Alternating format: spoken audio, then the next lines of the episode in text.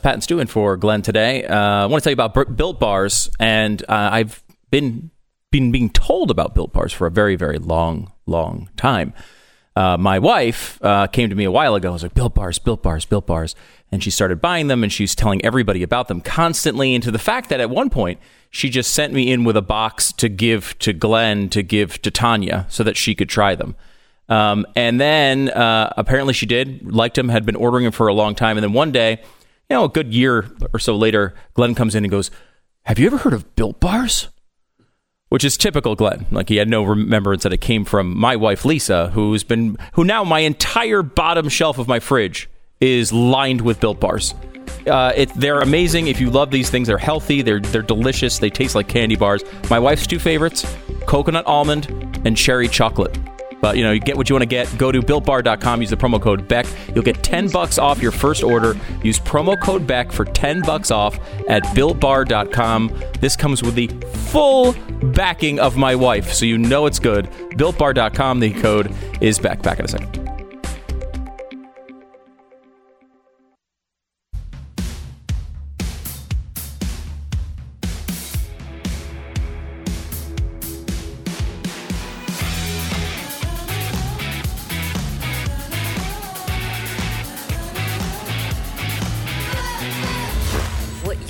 To hear is the fusion of entertainment and enlightenment.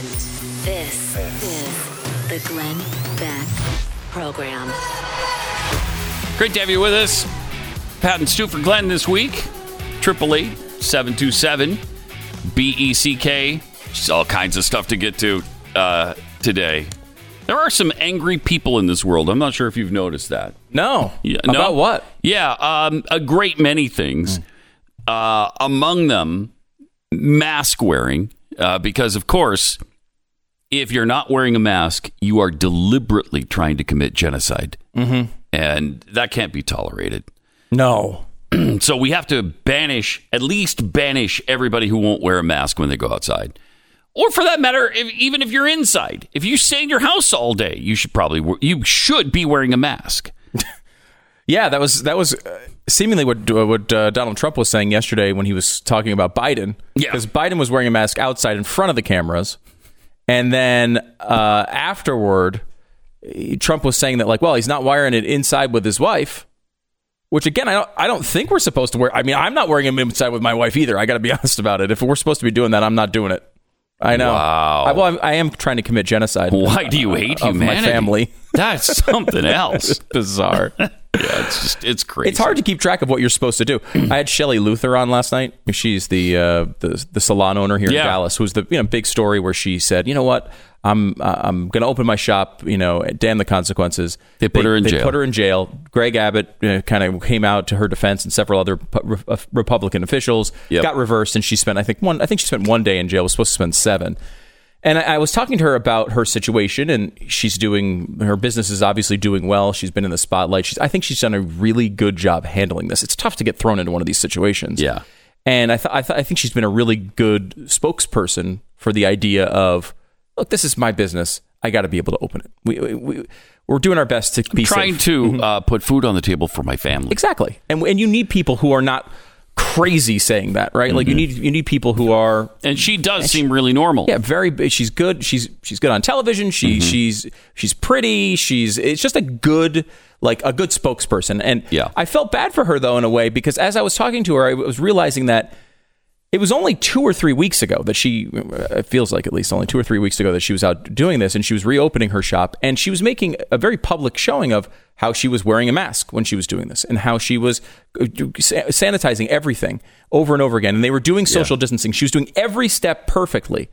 And it seems like in the last few weeks, the mode of the country has changed to almost be critical of that behavior as if it's a show of weakness, right? Like, there's no reason you can't do these things and be safe at the same time. The mask thing is questionable. Like, obviously the CDC has gone back and forth on it. But, things like trying to stay apart, sanitizing as much as you can, not shaking hands, not doing the Pat Gray makeout with stranger thing. If you could stay away from some of those things, that's not we shouldn't criticize businesses for doing that. That's a good thing. And she's still doing it and has had no issues. There's been some cases in other salons where maybe some of that stuff isn't going on and they have had issues. This is not I don't think we should be critical of people who are saying, you know what, here's what we think is the best practices. And we're trying to do those things in a safe and responsible way. I think that's a good thing. And I think it's a good thing for our side to show that we're not trying to be reckless and, you know, put everybody at risk. I don't want to be necessarily the people that they showed in the pool in the Ozarks or whatever, the Lake of the Ozarks the other day, where it's like 9,000 people for a million reasons. Like, I can't even imagine how much. I don't want to be a part of that scene when there is no virus. Exactly. I wouldn't go into that pool if it cured the virus. I don't know. Just who knows how many other diseases you'd get. Exactly. Too many people, Pat. Too many drinks. Long day. They're not getting out to the bathroom for every one of those stops. No way. It's just not happening. Yeah. So I want to avoid it for that reason, mainly. But yeah, though, the other side of it is probably worse in that. You saw the woman in the grocery store just get berated for not having a mask on. Man. And, you know, it's funny when you look at you want to take the science and be responsible, right? Mm-hmm. The masks, I think, you know, the science shows that there's some improvement. The mask isn't going to save you in every situation, but there's an improvement. On the other side of that, one thing that is definitely shown is loud talking can create thousands of droplets that can carry the virus. So when you're screaming at someone for not wearing a mask, you are definitely doing something more dangerous than not wearing a mask. Like the guy in the grocery store. Yeah, all the people around him. And the woman wasn't wearing the mask, and the guy is standing 6 feet from her, but then he pulls down his mask and is yelling at the top of his lungs at her. Much worse. Spewing stuff all over the place. Much worse. Really bad, but it doesn't matter. I mean, like, again, it's not about the virus or the science or anything. It's turning into this weird tribal thing where, like, if you see someone with a mask, it's okay to be a jerk to them, because if they don't have a mask on, then they're just awful. They're trying to kill everybody. Mm-hmm. So we might as well berate them because it shows our moral superiority over them. Like, that is not how you're supposed to look at this. But it seems irresistible for the American people at this point. We'll have to play MSNBC in Wisconsin. Did you see the report? I love this. From MSNBC. This is amazing. I don't want to spoil the surprise. We'll get to that coming up in about 1 minute. This is the Glenn Beck Program. You know, the last few months have really reminded us what's important in life. It's also helped us understand what we can eliminate or change. It's the same for business. What are the changes you have to make? Do you have a hairball of multiple software programs when you could streamline with one? Do you have a handle on all your numbers at any time? What you need is NetSuite by Oracle, the world's #1 cloud-based business system. Finance, HR, inventory, e-commerce, everything all in one place. So you save time, money, and headaches. Whether you're doing a million or hundreds of millions in sales, NetSuite will give you the visibility and control that you need to manage every penny with precision. Join over 20,000 companies who now trust NetSuite to go faster with confidence. NetSuite surveyed hundreds of business leaders and assembled a playbook of the top strategies that they're using as America reopens for business. Get your free guide, 7 actions businesses need to take now, and schedule your free product tour at netsuite.com/Beck. That's netsuite.com/Beck.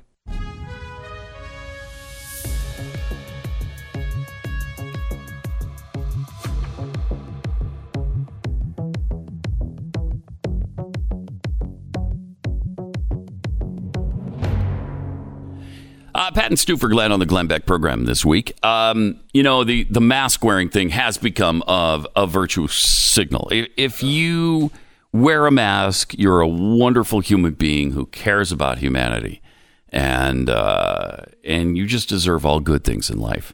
If you're not, you're akin to Adolf Hitler. And so... Times 10. Yes. Mm-hmm. Yes, you're worse than he. Adolf Hitler times Idi Amin plus Pol Pot times Enver Hoxha. Excuse me? Times Enver Hoxha. Enver Hoxha. Yeah, what was he? He was Romania? No. Now I'm killing myself with it. I did a spot with a guy last night that wrote a book called it's something like Dinner with Dictators, or I can't remember the name of it, but he tracked down the personal chefs of five murderous dictators and interviewed them all. Saddam Hussein's personal chef, Idi Amin, and Enver Hoxha. And they're all still alive, apparently? Yeah, they're all still alive. Somehow they made it through that experience. Okay. And so talking about them from behind the scenes. Amazing people. And from my understanding, they're basically, their worst thing they ever did was not wear a mask. In every case, all five of them they found didn't wear masks. Yeah. Oh, wow. And that's why they were so evil. What bad people. Yeah. Well, MSNBC did a report on how bad these people are. And particularly, I guess, in Wisconsin, they're so evil in Wisconsin that many people walk around out in the open air without masks. And here's the report. You'll be shocked. So the people there are just not worried about it, Cal? Are they not worried about their own personal safety? I haven't met anybody who is. I met some folks actually from Lake Geneva who lived in the area. They were staying a few miles outside of town where I were. Mm-hmm. And they said they're worried about it. They're worried about that second spike. They're worried about folks coming in from Chicago. But they'll quickly add at the same time, this is a place that relies on that business. I think people here want a little bit more funding when it comes to these programs so that they could stay closed. But again, I think people felt like the Supreme Court made the decision here in Wisconsin that it was time to open up. But you can see here. You see, here, look at that. Nobody's wearing them. Look at that guy. The there you go, including the cameraman. Yeah. No, pause it right there. So they pan around to some passerby who's filming them because he notices that, oh, by the way, your own crew isn't doing what you're accusing all of us of doing. So... I love that because amazing thing, watching this video, if you're not watching on blazetv.com/Glenn, if you're watching, you see...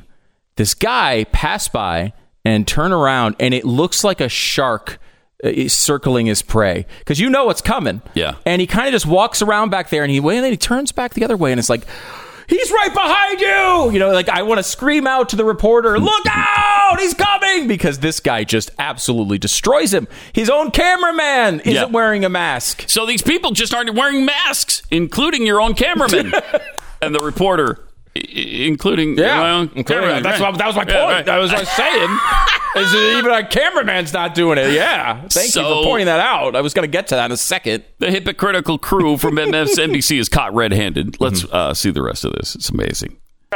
Nobody's wearing them. Nobody's... there you go, including the cameraman. Yeah. Katie? Yeah. Katie? He's so pissed off. Striking images. Cal Perry. Cal, thank you very much. And Kathy Park, you are... Okay, so then he there's a little bit more where he walks around, and you see him walking around showing not just the cameraman who has no mask on, but okay, here it is. And they said they're worried about it. This is his video now. Yeah, so this is from the guy showing the cameraman with no mask, and the MSNBC tripod operator has no mask. But again, I think people felt like. Amazing. Oh, wow. I have not seen this view yet. Nobody's wearing them. Including the cameraman.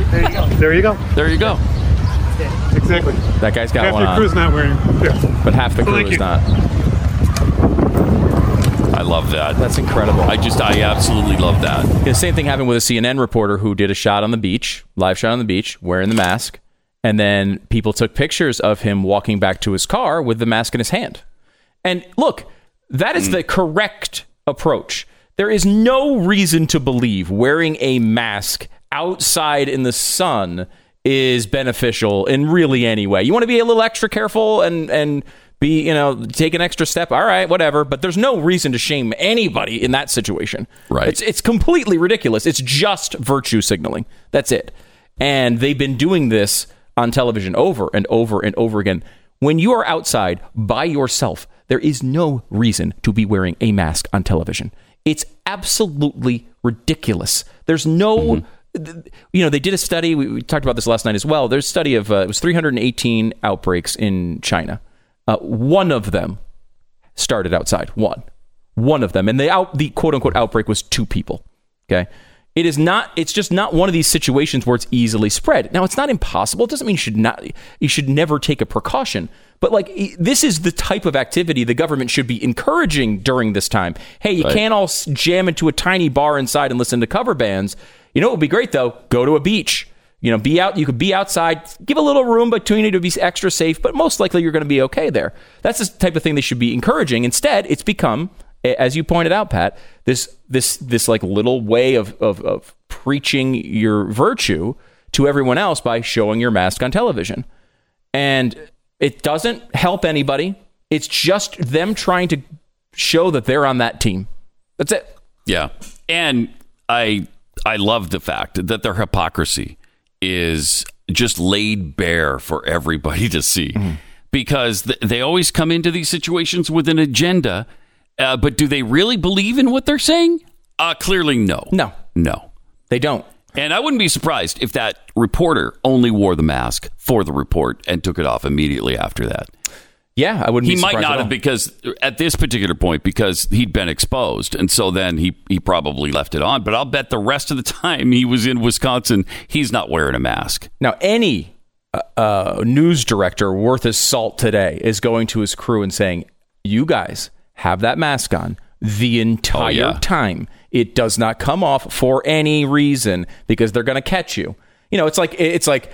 Hey, we're Planned Parenthood. We're auctioning off baby parts. Hey, guys, if someone comes in and they look like James O'Keefe, don't sell them anything. Like, there has to be a point where you get caught. You need to be able to say, hey, guys, take extra steps to defend against this. You have to imagine these people have gone through this conversation now. This has happened how many times, Pat? We played multiple videos just like this where these guys do the hits with their masks on and then take them off. It's embarrassing. 888-727-BECK. It's Pat and Stu for Glenn on the Glenn Beck Program.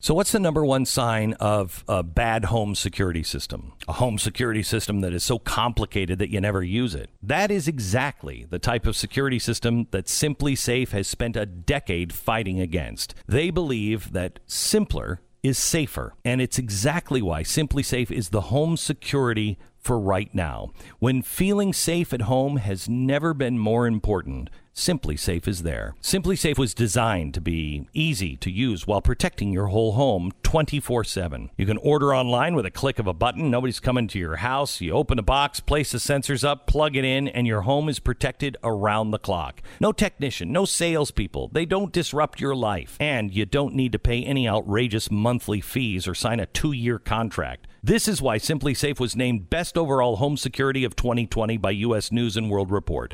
Head to SimpliSafeBeck.com and get a free HD camera just because you listen to my show. It's SimpliSafeBeck.com.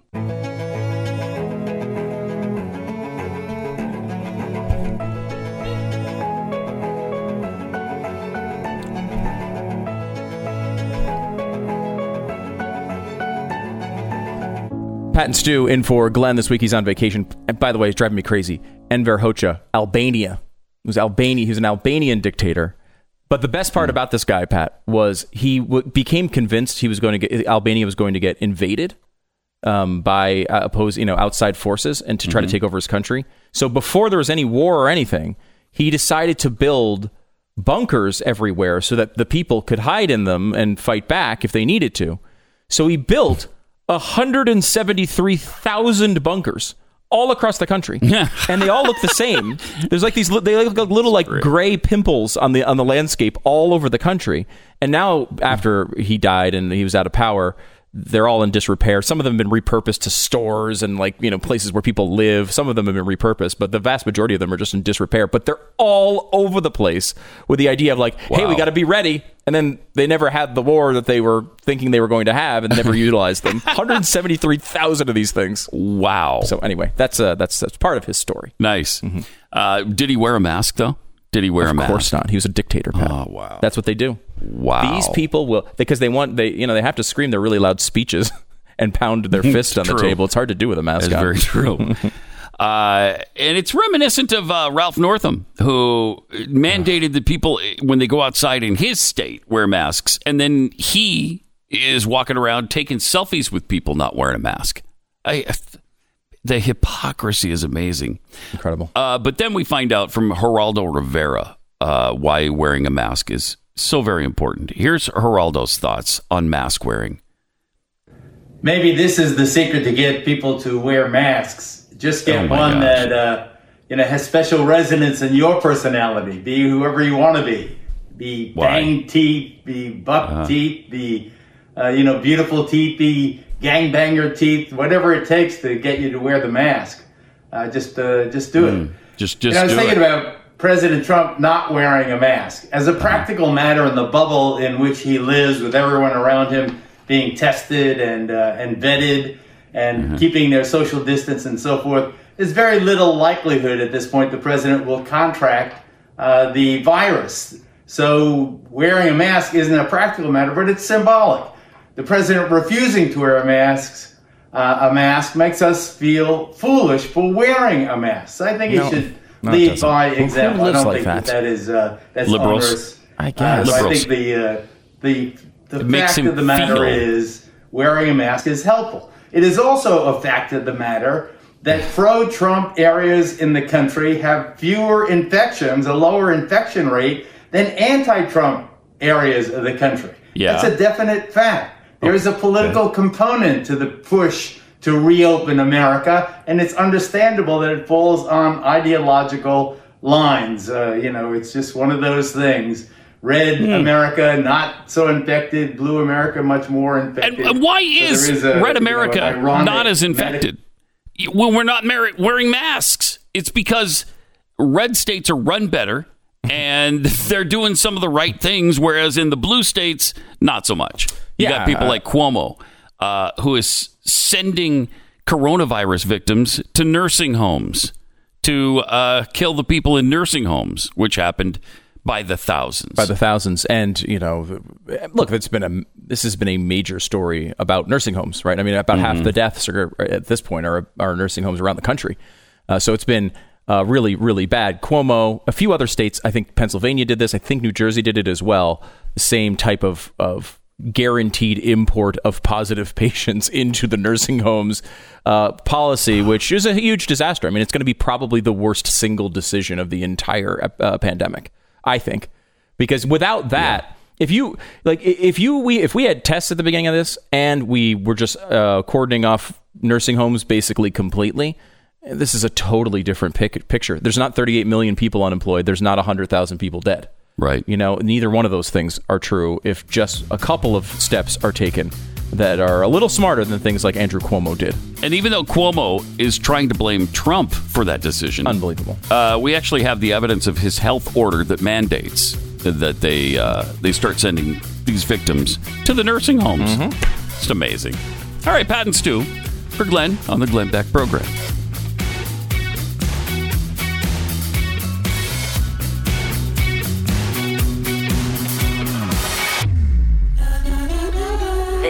The Glenn Beck Program. No matter where you are in the U.S., Memorial Day weekend is happening everywhere. And Blinds.com, the number one online retailer of custom window treatments in the world, is celebrating with their Memorial Day savings. Blinds.com makes it simple to shop top quality interior blinds, shade, shutters, and outdoor shades with easy online ordering and free shipping. With Blinds.com, making your home more beautiful is so easy, and with their huge Memorial Day savings, it's more affordable than ever. Blinds.com, they'll guide you every step of the way from measuring to the installation of your new window treatments. One Blinds.com customer had this to say: "Such a seamless process. I just enjoyed it so much." Blinds.com, phenomenal experience. You'll feel the same way. Plus, they guarantee the perfect fit for your windows. Go to Blinds.com and check out their huge Memorial Day savings right now. Rules and restrictions may apply. Blinds.com, the number one online retailer of custom window treatments in the world. Blinds.com. Your daily antidote to the socialism virus. You're listening to the Glenn Beck Program. Join the conversation. 888-727-BECK.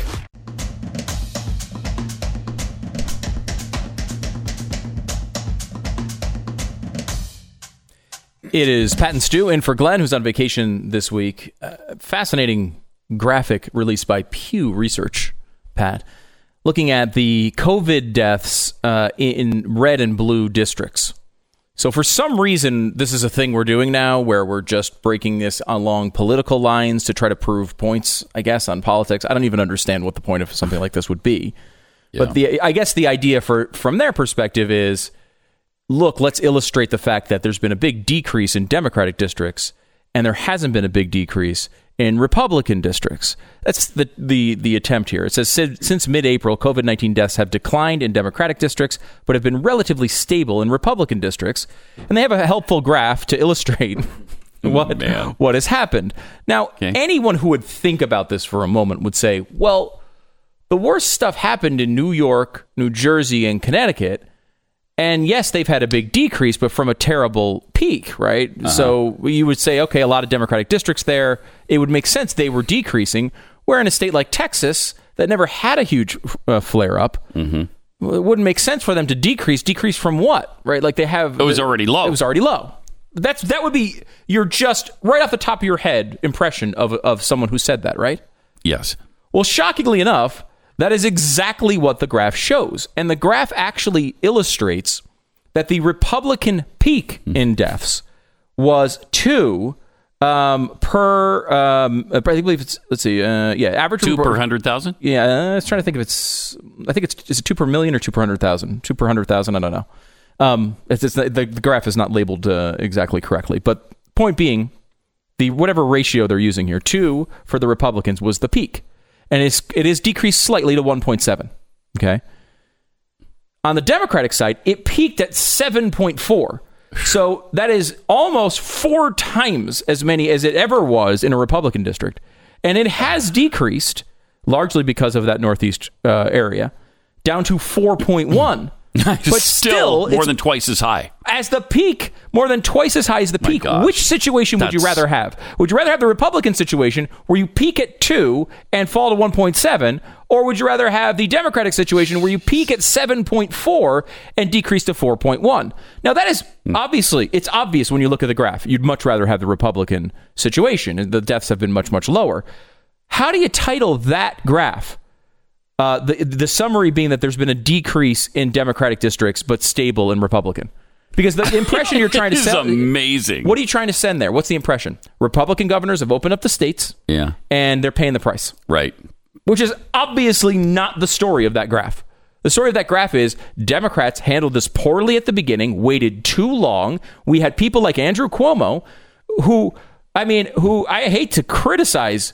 Andrew Cuomo by saying Bill de Blasio was right on something, but Cuomo was out there lighting Bill de Blasio up, saying we are never going to close New York, and then 4 days later closes New York. Right? Right. They blew this from the beginning in the worst possible way. We talked about the nursing home policy. We talked about it wasn't until mid-May where they were saying, you know what? Big new policy announcement. We're going to clean the subway cars.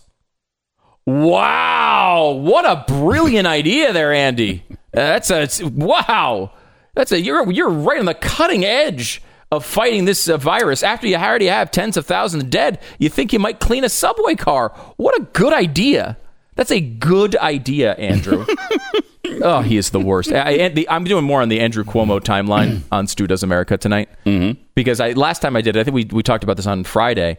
I started in March, and I was going to do the entire timeline of all of his mistakes. And I could only get through the first 2 weeks of March.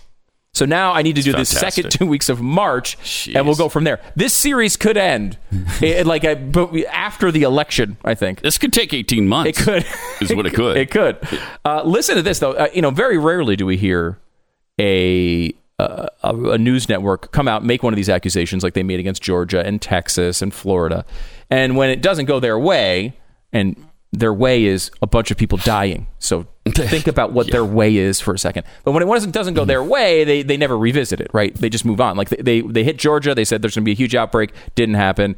Then they said, okay, well, what about Texas? That didn't happen. What about Florida? That hasn't happened. All these things have gone on over and over again because they find the red state governors. Now, Colorado has a Democratic governor who opened the state right around the times of these other states and has had no criticism whatsoever. Minnesota is having a much worse time right now with COVID-19 than any of these southern states, and they don't get any criticism either because that's just the way this works. I will give a little bit of credit to NBC News, who actually revisited their Georgia predictions the other night. Did they? Yeah, and their tone was they actually said amazing. There was no major spike in cases, which is good. And the fact that they did that is something. Mm-hmm. we have very low expectations of the media at this point. And the fact that they would even acknowledge that they said these things in retrospect is impressive. However, one of the things, if you remember, when Georgia started opening up salons and such, they said a lot of people were critical. If you remember, famously, The Atlantic ran a headline that said Georgia's experiment in human sacrifice. That was their headline. Okay, and that was the tone of the coverage all over the left, including on MSNBC, part of NBC News, who spent day after day after day after day lighting this up. Really heavy criticism. And they do acknowledge the criticism. Listen to the end to hear which criticism they highlight. Last month, Georgia was one of the first states to reopen, and with the most aggressive approach, allowing barbershops, restaurants, tattoo parlors, and more to welcome customers. The criticism came in droves. I told the governor very simply that I disagree with his decision, but he has to do what he thinks is right. Oh, the one piece of criticism they could find of Georgia was President Trump. Yeah. Right? Because he's been this guy who's been all over anti-opening the economy up. They couldn't find anything from Rachel Maddow on their own network. They couldn't find anything from Chris Hayes on their own network. They couldn't find anything from NBC News. They couldn't find anything. They couldn't find that Atlantic headline. They couldn't find the dozens and dozens of headlines saying everyone was going to die in Georgia. The only thing they could muster up for criticism was the one time President Trump said, I think you're opening up tattoo parlors and massage parlors a little early. That's the only thing that when it came to that was the thrust of all the criticism, if you remember, Pat. And I'm glad they brought that back up.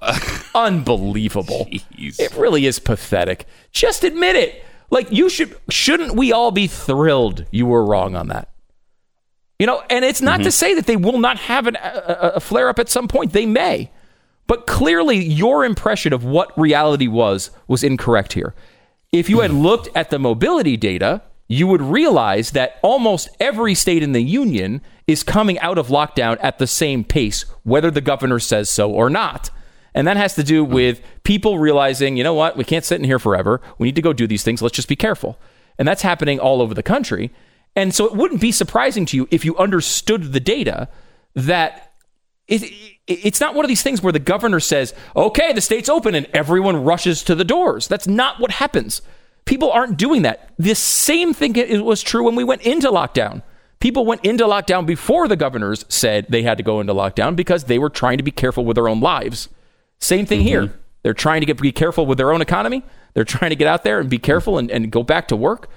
And none of this should be surprising to you if you followed this story at any level of depth. You know, if you're just sitting here in this normal back and forth cable news box thing where two boxes are on one side, I think we should open it up. I think we should close it down. If that's your life, well, then you're not going to understand the story at all. When you look at the data, there's no difference between, you know, a state like Georgia, as far as coming out and being more mobile and visiting retail stores and all these other things, and tons of other states. There's not really a difference. There are certain areas they've opened up that are different than other states. But generally speaking, there'd be no reason to believe Georgia would have a big outbreak anyway, as opposed to another state. But they don't care about that. That's not their goal. Their goal is to try to trash the president, trash Republicans, teams. It's just unending. Yeah. And usually they don't even... Once they've made their prediction that all hell's going to break loose in Georgia because they're opening up way too soon, and then when that doesn't happen, when all hell doesn't break loose, they usually don't even go back and report on that. So they don't say anything about it. It's kind of amazing that anything was said by the media, even though you know they use Trump as their proof on people attacking them. I'm beating that report up at that part of it, but I do actually legitimately appreciate when they do that, and it does add to their credibility. Yes, you know it really does. You at least will listen to them. If more of these news networks said, you know what, gosh, we really thought this was going to happen, and we were totally wrong on it. I'm not sure why. We're going to try to figure it out and get it right next time. That goes a long way with people. I think people are fine with that approach. I think so. You know, I mean, that's what we try to do. There's been plenty of times that we've blown stuff, and you just go on and you say, "Look, this is why I thought it. You heard my rationale, right? And you know, this is what I'll try to do next time to get better." That's all you can do. Yeah, because when it doesn't fit the agenda, they are so good at just not reporting it, pretending it didn't happen. For instance, what YouTube is doing with hydroxychloroquine, where they just censored the video where medical doctors, these are doctors, mm-hmm. saying hydroxychloroquine might help treat COVID-19. So they remove that part of the video from the YouTube videos. I mean, wait. Well, it definitely might. We're in the middle of yes. You know, scientists are in the middle of dozens of studies on hydroxychloroquine right now, mm-hmm. including a statewide study in South Dakota. But I mean, it's not just a statewide study here. I mean, it's all over the world. They've been studying this. So this was a Cheryl Atkinson at Full Measure News report, and she was examining the possible benefits of hydroxychloroquine as a treatment and the possible financial interest some parties have in downplaying the drug and promoting a separate treatment, the remdesivir. And you notice they're not bashing that. Yeah, that's a weird one too, because remdesivir was mentioned by Trump in the same press conference as hydroxychloroquine. Right. I mean, you know, this idea that Trump is out there promoting hydroxychloroquine because he's trying to be right and show that he also called the remdesivir thing, and remdesivir has shown a clinical study that has improved outcomes. Now, there's been some studies of hydroxychloroquine that have showed mixed results, some really good, some not so great. Right. But like Trump's quote unquote false hope from that press conference was not false. I mean, Fauci came out and said the exact same thing. It had helped some people. We know there was an ABC News executive who was who claims it cured him. There's a study in France of a very well-respected doctor who's a little bit of a renegade. So there's questions about whether he's right or wrong on this. But he had a study that showed incredible improvement by hydroxychloroquine and remdesivir. But they were trying to say this thing where Trump gets blamed for hydroxychloroquine if it doesn't work out, but gets no credit for remdesivir, which he also mentioned in the same press conference if it does work out, which both Fauci and Birx have talked about the benefits of remdesivir already. And by the way, there are some drawbacks to remdesivir as well. Yeah. And they're not talking about those, but anything about hydroxychloroquine that they can say, like, people die from it. Yes. Well, yeah, if you don't know how to administer it, or you administer it wrong and not in conjunction with the right combination of drugs, then bad things can happen. It's certainly generally safe to take. Yes. It's been taken. People have been taking it for 70 years. Yeah. People with lupus take it every day. Yep. People with certain types of all sorts of ailments, take it. It's, malaria is obviously the one it was initially designed for, but it's not just used for that. Look, why wouldn't we try these things? You go back to what Trump has said many, many times, which is, let's look into this stuff. I don't know. Mm-hmm. I mean, doctors don't know. Let's test it. And so they are testing it. And we may find out that it doesn't help anybody, or maybe it only helps a very small subset of people. Whatever it does, let's find out. We're in the middle of a crisis here. Let's find out. Why would we dismiss it? It's another one of these dumb things that they've just made, like the Democrat team doesn't like hydroxychloroquine for some reason. Why? Who cares? Because Trump mentioned it. Because Trump mentioned it. That's it. Bizarre. That's it. You're listening to Glenn Beck.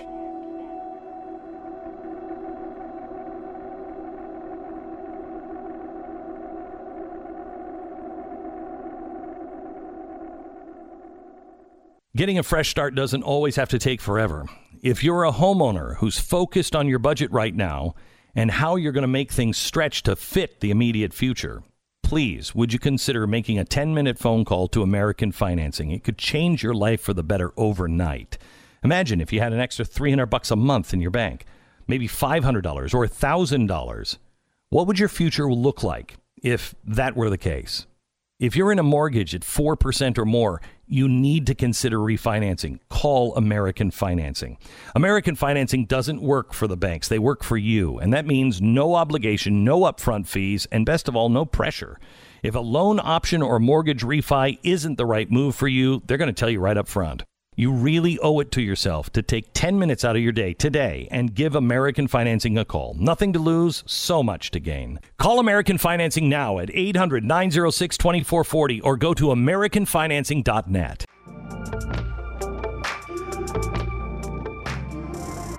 Yeah.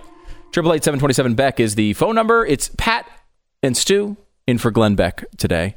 Coming up, I want to get into a little bit of the Jimmy Fallon conversation because I'm fascinated by this. How many celebrity blackface tapes are there? Can we? I mean, there's a lot. There's a lot.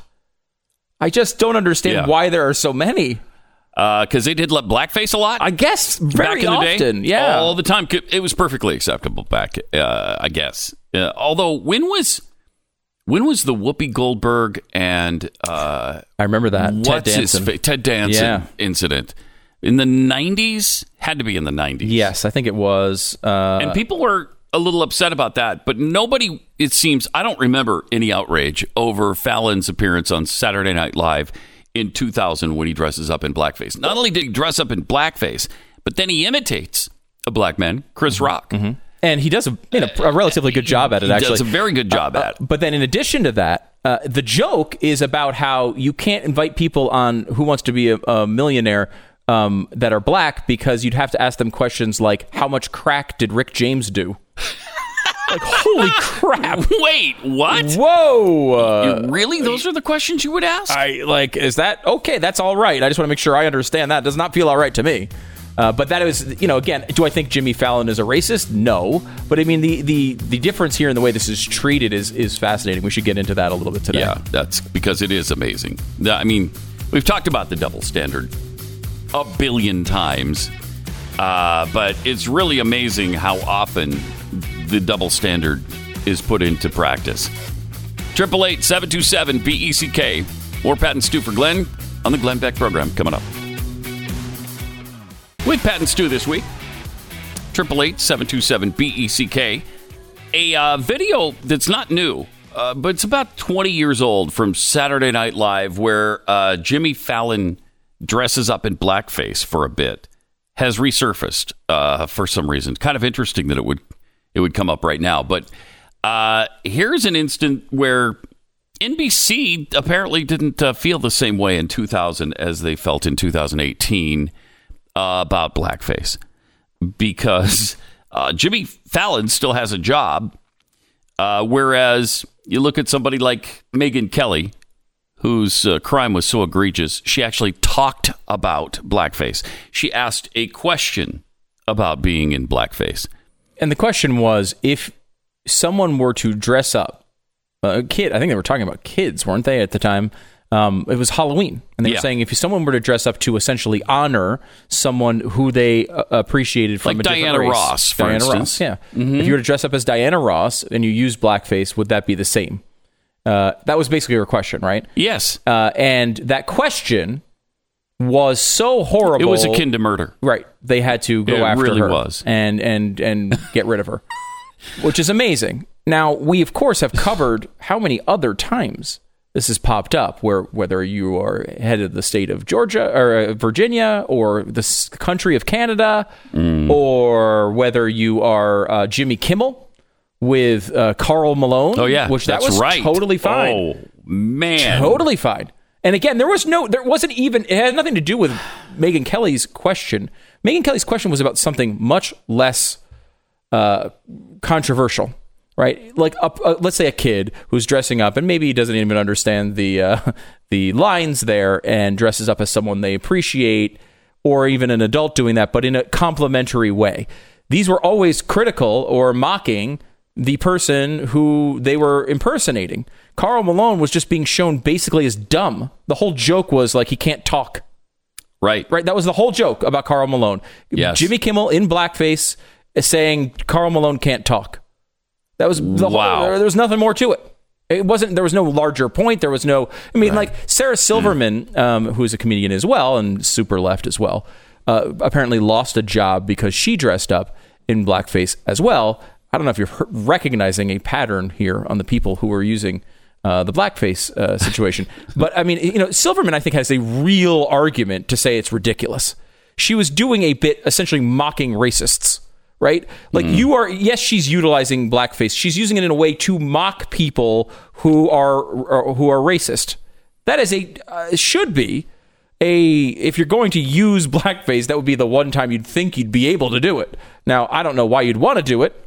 Not something that I've ever entertained. But apparently everybody in Hollywood's like, I can't wait. We're not going to find a reason to use this. It's going to be wonderful. But Sarah Silverman is making a point against racism. and she's still losing jobs because of it. Jimmy Fallon is now, his tape has come out. He has famously done a Chris Rock impression before on Saturday Night Live. This time he did it in a very interesting way visually. Here it is.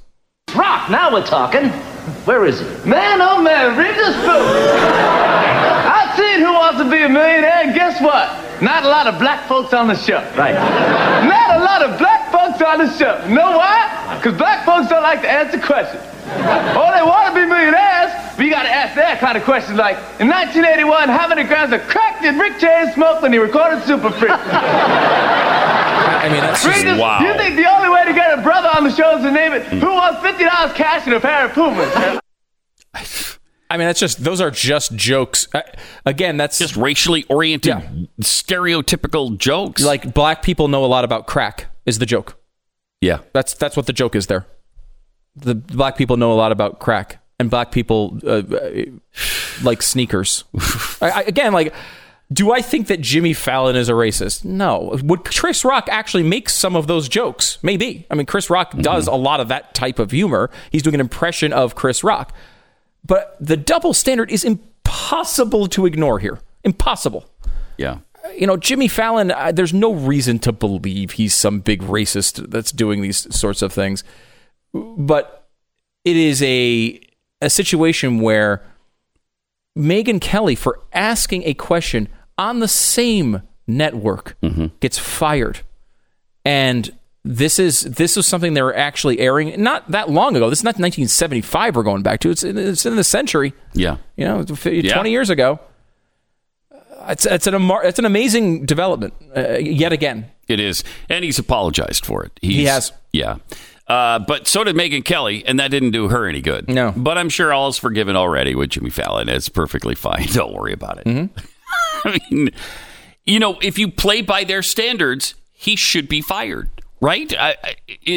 If you're going to apply the same standard to everybody else as you applied to Megyn Kelly, then he has to go too. And look, their standards suck, and I don't want to embrace them. Right. I don't either. They suck. I don't either. And I think, you know, with Megyn Kelly, they utilized that moment because they didn't like her reporting that was critical of NBC for sexual harassment and other things. Yeah. I think they utilized that as a way to get rid of her. To target her. Yeah.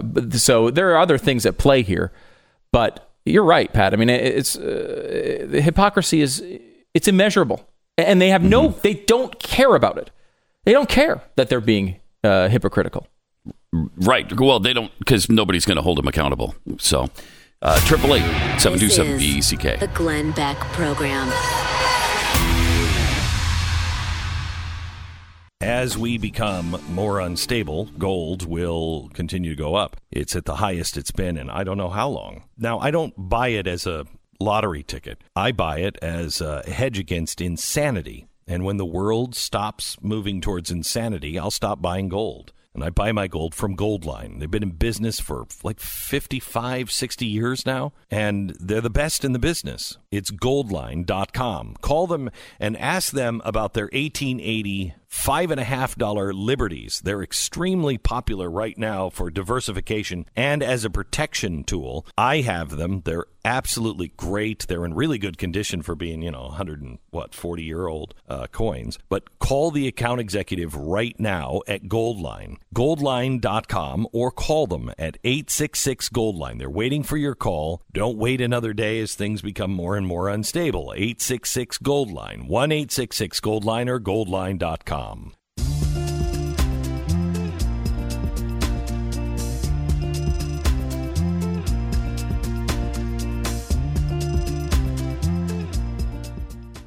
888-727-BECK is the phone number. Yeah, Pat is asking an interesting question. Why isn't everyone in prison? Especially, that doesn't agree with us. Listen to this. Listen to what she said, because it's been, 2 years now, and maybe you've forgotten. But here's how incendiary it was. Megyn Kelly, please don't think this is coming from me. I'm quoting Megyn Kelly right now. You can't wear anything Mexican-based. You cannot dress as a Native American. That's apparently been some rule for a long time. You can't dress as a nun. I mean, isn't the purpose of Halloween to dress up and pretend you're something other than yourself? To which the studio audience applauded. But what is racist? She asked. Because truly, you do get in trouble if you're a white person who puts on blackface on Halloween or a black person who puts on whiteface for Halloween. Like, back when I was a kid, that was okay, as long as you were dressing up as, like, a character. So, again, why isn't this person in prison right now? Why isn't she in the middle of some chain gang? Yeah. Breaking rocks. It's the only thing you can think of to do in this situation. Mm-hmm. I just can't. It's hard to get over. You know, it's like I don't understand why there are so many examples of this. It just seems like it's constant. Yes. You know, to me, though, one of the things that always gets lost in these moments is what is the actual intent? What is the motivation behind what the person is trying to do? They'll be like, oh, you know what? That context doesn't matter. It always matters. It always matters. You know, it matters in like if you catch someone saying the N-word really, really bad, right? Well, if they're quoting someone else, is it as bad? Probably not, right? Like if you're quoting a court trial, that, you know, it's probably not as bad. The context does matter. What is the intent of the person? The intent of Megyn Kelly is to ask an honest question as to why we draw these lines. This is why she mentions, right, black people dressing up in whiteface. Well, not very common, right. And apparently not at all offensive, considering the movie White Chicks came out and was was totally accepted, at least at that time. I don't know that you could do that again. Maybe you could, coming the other way. I don't know. But her intent clearly there is just to... let's investigate our own moral lines to see if they make sense, right? Mm-hmm. That's all she's doing there. Yeah. With Jimmy Fallon, is his intent to go out there and just say, you know what, black people are bad? I don't think so. I don't. That would not be consistent with anything I know about the guy. It seems to be that he's trying to imitate the style of comedy and the voice of Chris Rock, who would do material like that, and it would be fine because it would be acceptable for him to do that type of material, right? That is important. Look, but you go to Ralph Northam, what's his intent? What's the intent of what's-his-face Trudeau in Canada? You know, I mean, these are a little bit different, I think, when it comes to those stories. And what was the intent, like you mentioned, with Jimmy Kimmel? Yeah. That one was just to call a black person dumb over and over again. Karl Malone. He was literally calling him illiterate. Yeah. At least. Illiterate. And we were making fun of Joe Biden because he's had, I don't know if you've noticed this, a few issues on this racial area. Really? Because apparently you're not black if you consider voting for someone else, which is an amazing thing to discover, I think, for many African Americans around the country. Wow, I didn't realize I was not black. And I didn't realize it was he who decides. Yes. I didn't know Joe Biden decided that kind of thing. I didn't know that either. Huh. But you go back to his commentary on Barack Obama when he said, look, this is the first, you know, clean, articulate black man. It's a storybook. Yeah. Well, you know, articulate is, you know, like a word that, God forbid, a Republican ever utilized it.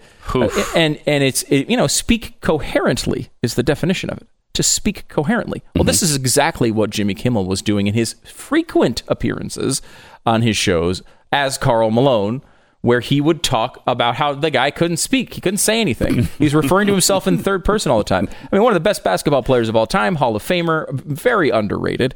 Yes. You know, top 15 player, maybe a top 10 player. For sure. Great all-time player. And seemingly, by all reports, a really good guy. No reason. There wasn't like he was involved in a massive scandal that he was going after him. He just went after him because he thought he talked funny as a black person.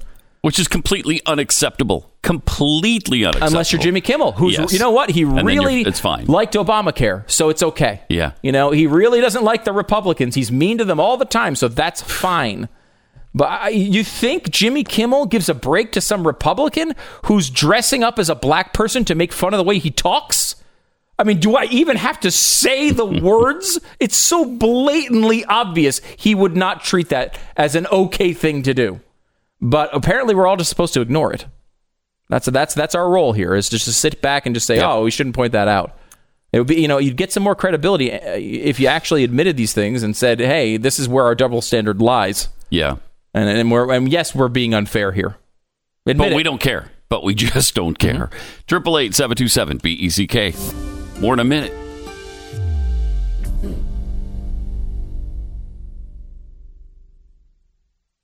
No matter where you are in the U.S., Memorial Day weekend is happening everywhere. And Blinds.com, the number one online retailer of custom window treatments in the world, is celebrating with their Memorial Day savings. Blinds.com makes it simple to shop top quality interior blinds, shade, shutters, and outdoor shades with easy online ordering and free shipping. With Blinds.com, making your home more beautiful is so easy, and with their huge Memorial Day savings, it's more affordable than ever.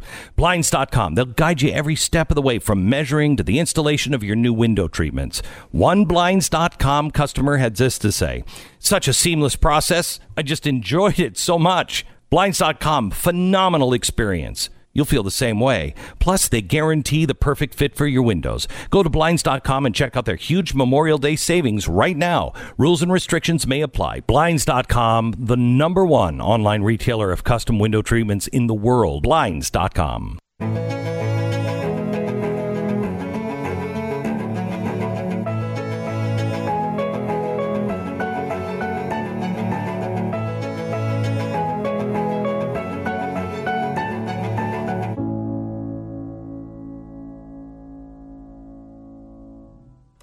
Welcome back. 888-727-BECK is the phone number. We're talking about this story in Central Park where a woman is walking her dog without a leash in an area where birding is going on, Pat. Birding? Birding. Are you a birder yourself? Not that I know of. No? No. You eat a lot of birds. Yes. You just you know that I'm mostly vegetarian like you. Yeah. Mm-hmm. But yeah, a few birds, like chicken. Yep, just chicken. Chickens. And pheasant. I've had some pheasant. Mm-hmm. You know, I'll eat a little fish. Sure. That's not a bird, though. No, but that's not a bird. Yeah. But I'm just, that's mostly one of your rules that you occasionally will break as a vegetarian. Yes. As well as, some pig pork product. Right. Ham, bacon, sausage kind of things. Often on the same sandwich. Yes. Mm-hmm. Then, of course, beef, burgers. Sure. Steaks. Roast. But you've never eaten brisket. A duck-billed platypus, for example. Not once. I've never eaten a polar bear or any manner of bear. A pangolin from Wuhan? No, never. Even though you have a condo in Wuhan. Right. You've never stopped by the wet market and picked up a pangolin for dinner. I have not. And people find that hard to believe, but it's true. But it's because you're vegetarian leanings. That's why. Yes. That's the only reason. That's right. So this this guy is in, and he's looking, it's like bird watching, right? This is what they're doing in this area. Okay. And this area is designated so people can look at birds. So you can't let your dog walk through without a leash because they'll eat the birds. They'll chase them down and eat the birds. And so he seems to be encouraging this woman by filming her with his phone to put her dog on a leash. She's pissed off by this, doesn't want to be filmed. Yeah. And basically says, I'm going to call the police on you and tell them an African American is threatening me and my dog. And then she does it. She actually calls the police and says an African American is threatening me, my dog. And what's interesting about this is, she's now had massive repercussions. She's lost her job, which you said, Pat, $170,000 a year. Yeah. A big gig at a financial firm. Mm-hmm. That's one. She has had to give her dog back to the Humane Society because, she was kind of holding the dog. She obviously was not focused on the dog, but she's holding the dog back with the leash and sort of looking like she was strangling the dog. Like it was not a comfortable position for this dog to be in. And people were pointing out it looked, borderline abusive, and so... Now we're at the point where her life has been completely ruined over this experience. She did not seem like she was in the right in it. It's a scary thing that she feels that it's okay and effective to essentially threaten the police to come. And she's almost pointing it out in a way of like, if I tell them an African American is harassing me, they're going to believe me because you're black, which is not a good look, and hopefully is not true by most police officers, and certainly none that I've ever talked to. But there are examples of this, as we will talk about this hour. So this goes through this whole situation. Her life has now been, destroyed over this interaction that I think pretty obviously was on her. Mm-hmm. Now we've actually escalated to this point where the guy who was filming her initially is like, okay, this is enough. Like, she's had enough here, guys. Mm-hmm. I'm the guy she was criticizing. That's really cool of him. Really cool to say that. But here's the incident that happened. Here's what happened in Central Park. Would you please stop? Sir, I'm asking you to stop. Please don't come close to me. Sir, I'm asking you to stop recording me. Please don't come close to me. Please take your phone off. Please don't come close to me. And I'm taking pictures calling the cops. Please call the cops. Please call the cops. I'm going to tell them there's an African-American man threatening my life. Please tell them whatever you like. And there she is, kind of strangling the dog, it looks like. And she's just not focusing on it. I mean, right. Which is obviously not right, but the dog is really struggling here. And she's just holding it in the air by its neck. I'm sorry, I'm in the ramble, and there is a man, African-American, who has a bicycle helmet. He is recording me and threatening me and my dog. How did he threaten her? Of course he didn't. At least we haven't. But not on this video. Recording me and threatening myself and my dog. And my. I'm sorry, I can't hear you either. I'm being threatened by a man in the ramble. Please send the cops immediately. I'm in Central Park in the ramble. I don't know. Thank you. Jeez. And he says thank you when she finally gets the leash on the dog. Yeah. He thanks her for that. Which is nice. It was nice. It was a nice polite moment in the middle of that. What's really fascinating about this is she knows she's being recorded. There's nothing happening to her. She's acting as if she's terrified by this guy and literally is watching him film her. What did she think was going to happen? She's the one coming close to him, coming at him, not the other way around. Yes. So she's at no point in any danger, and so it's really bad. She looks really bad. Should she have some level of repercussion from that? Yeah, probably. Maybe. Should she? Or should her life be destroyed? No, I don't think so. I always come back to this too, and I, maybe this is just the conservative in me talking, but it's like this happened with the Charlottesville marchers when they were marching around. Jews will not replace us with their little tiki torches. Remember that whole situation? Mm-hmm. Yep. Well, the left went to work and they found every face in that crowd and tried to identify who they were and where they were from and where they worked and all those things. And they found this one guy who was at the rally. Obviously, he was a racist, had posted racist things online, and he worked at a hot dog stand in California, I think it was. And so they got him fired from the hot dog stand. Now, I guess I don't... If I had a choice, would I want a racist serving me hot dogs? I'd probably not want that to happen. It wouldn't be my first choice. Mm-hmm. However, the racial preference of a hot dog, a person serving me a hot dog, is not all that important to my daily life. And at the end of the day, they got him fired. And where does that leave us? All of us are now paying for programs so that this racist can sit at home online, posting on message boards probably, and planning his next rally instead of being at work, being a productive part of society, at least in some way. Is this a win for us? Is it a win that now this woman, who if you might think she's terribly racist, you got her fired, well, now you're paying for her because of these left-wing programs? Congratulations. Never excites me. This is the Glenn Beck Program. Just because you can boil water doesn't mean you should run a restaurant. And the same logic goes for identity theft protection. You may be good at monitoring your credit, but that doesn't make you an authority on it. Plus, with data breaches that seem to happen more and more, your personal information could end up anywhere. And with your breached information, criminals can commit identity theft, which is even more reason to use a pro. Because on your own, you can miss certain identity threats, like someone taking out a payday loan in your name or selling your information on the dark web. That's where LifeLock comes in. They see a wide range of identity threats. Now, nobody can prevent all identity theft or monitor all transactions at all businesses, but if you end up with an identity theft issue, a dedicated team of specialists will work with you to fix it. So keep boiling water like a champ, but leave the identity theft protection to LifeLock. Join now and save up to 25% off your first year. Go to lifelock.com. Use the promo code Beck. That's lifelock.com. Promo code Beck for 25% off. Doing our part to keep free speech alive. There's much more after the break on the Glenn Beck Program.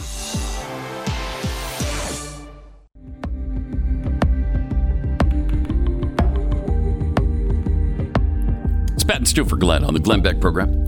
By the way, you can listen to my show, Pat Gray Unleashed, immediately preceding this show every weekday morning, or listen to it whatever you want on podcast, which you can get wherever podcasts are available.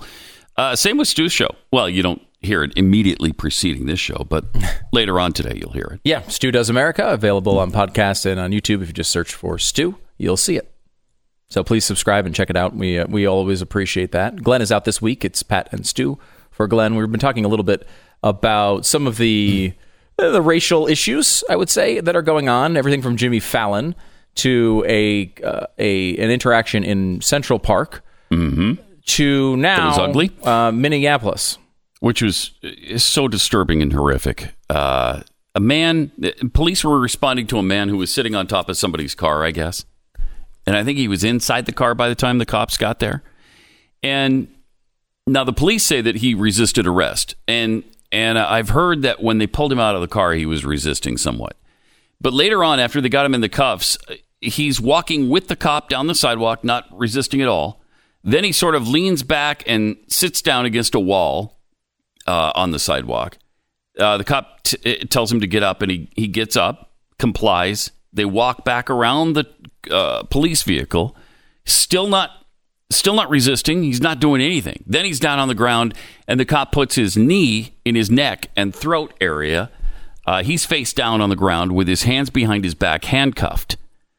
And the cop has his knee on his neck for a full 7 minutes.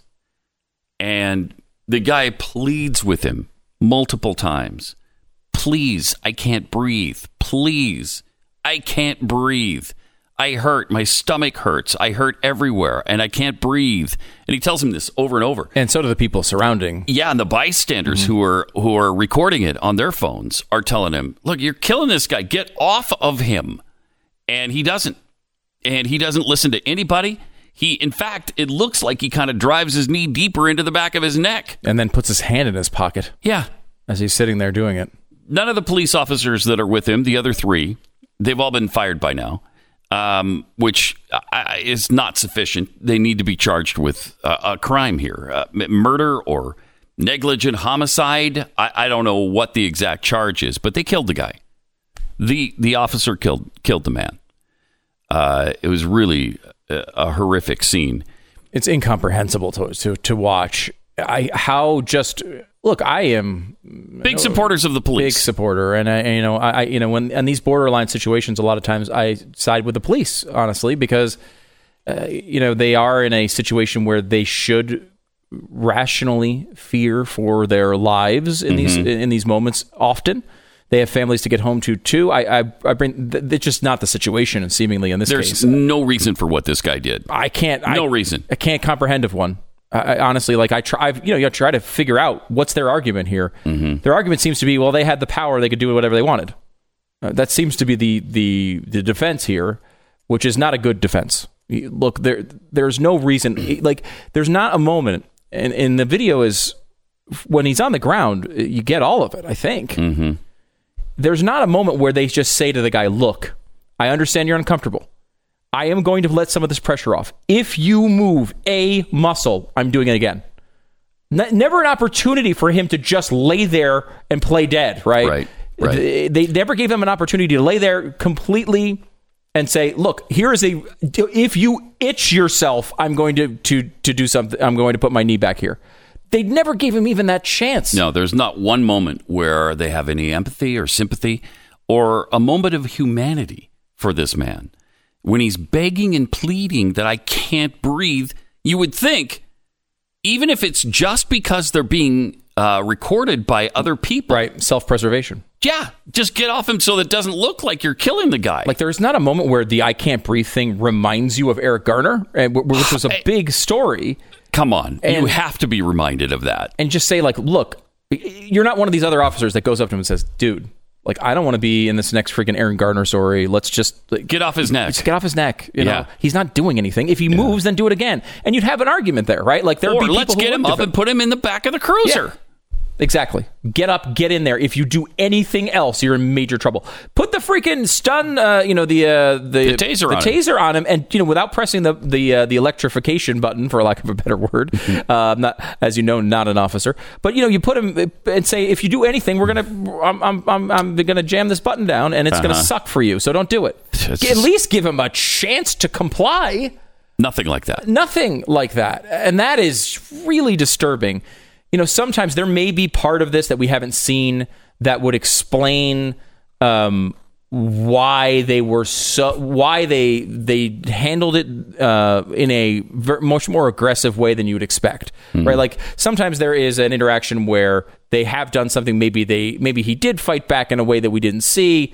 But none of that would, like, we have soldiers who go to war and capture Al-Qaeda members and ISIS members and treat them better. Do things like this to them. Yeah. Right? Like, yes. It doesn't matter what they've done. Once they get to a place where they are not fighting back and they have no ability to do anything, you know, we celebrate here in this country the fact that we send, our fighters to foreign wars where they have killed thousands of our own people, and we still don't do this to them. Mm-hmm. We have massive debates of whether we're allowed to pour water on Khalid Sheikh Mohammed or not. Yeah, we don't. You can't do this, and the fact that you would do it in a situation where you know you're on camera and you know the history, you know the context of the situation, mm-hmm. you know how this is going to be viewed, you know people are going to see it happen, and you know the risks. And you disregard all of that? And you disregard all of it because why?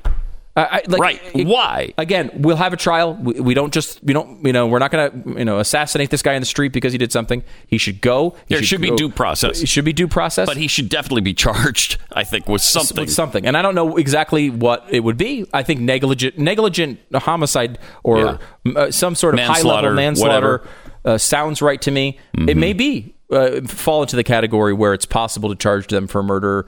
And that might be appropriate here. I mean, it looks that bad, certainly. It does. You always hold back to try to understand whatever context you're missing. But in reality, unless there's something... I can't even think of what the thing would be that would justify this behavior. The guy's on the ground, face down, with his hands handcuffed behind his back. Yeah. What's he going to do? There's nothing he could do. And it's so disturbing because of... how many fantastic officers that we have and how great they usually are. Yes. You can't. And this plays right into the whole hysteria about the cops are just killing black people left and right. Yeah. Which is not the case. Yep.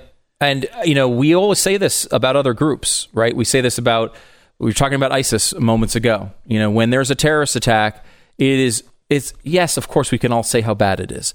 The most important people to say how bad this is are other Muslims. If there's a Muslim terrorist attack, if ISIS is responsible. This is why people like Zudi Jasser are so important to come out and say, yes, that behavior is completely wrong. Those people are doing the wrong things. That but there's also a good section of our community as well, and they're great people. Police officers need to have credibility to do that. Now, look, we have to also take a step back when you're talking about what's going on and what seems to be coming as far as protests and all of this. We have a decent amount of murders in this country, more than any of us would like. They go on often. When they happen, when a black person kills a white person, it is not appropriate to say all black people are responsible for that. The individual who commits the crime is the one responsible for it. The same way, and everybody needs to remember this today, the same way that when one police officer, let's say he's guilty completely of murder, which again, it looks like it to me, I'm no legal expert. But if he is, we should not hold other cops responsible for that behavior, number one.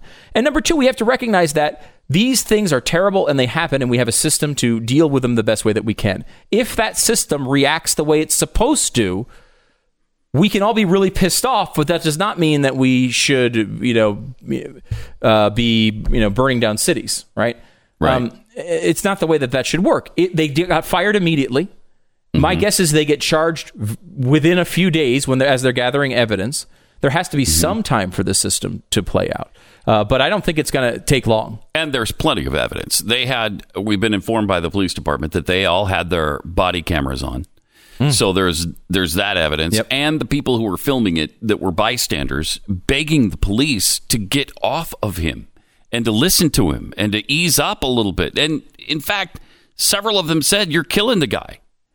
And then he was motionless after a while. And they still kept his knee there. Still kept his knee in his neck and throat. At the very least, the guy had passed out at that point. He might have been already dead by then. He might have been dead. But you think of, like, if you're in a situation where you're being restrained or something like that, someone's choking you, right? Like, your body is going to do everything it can to protect against that, right? You're going to, your chin's going to be pushed down. You're going to tighten your neck. It's going to give you some level of protection. When you pass out, you stop doing that, right? So now everything's just collapsing on top of each other. The windpipe is closing.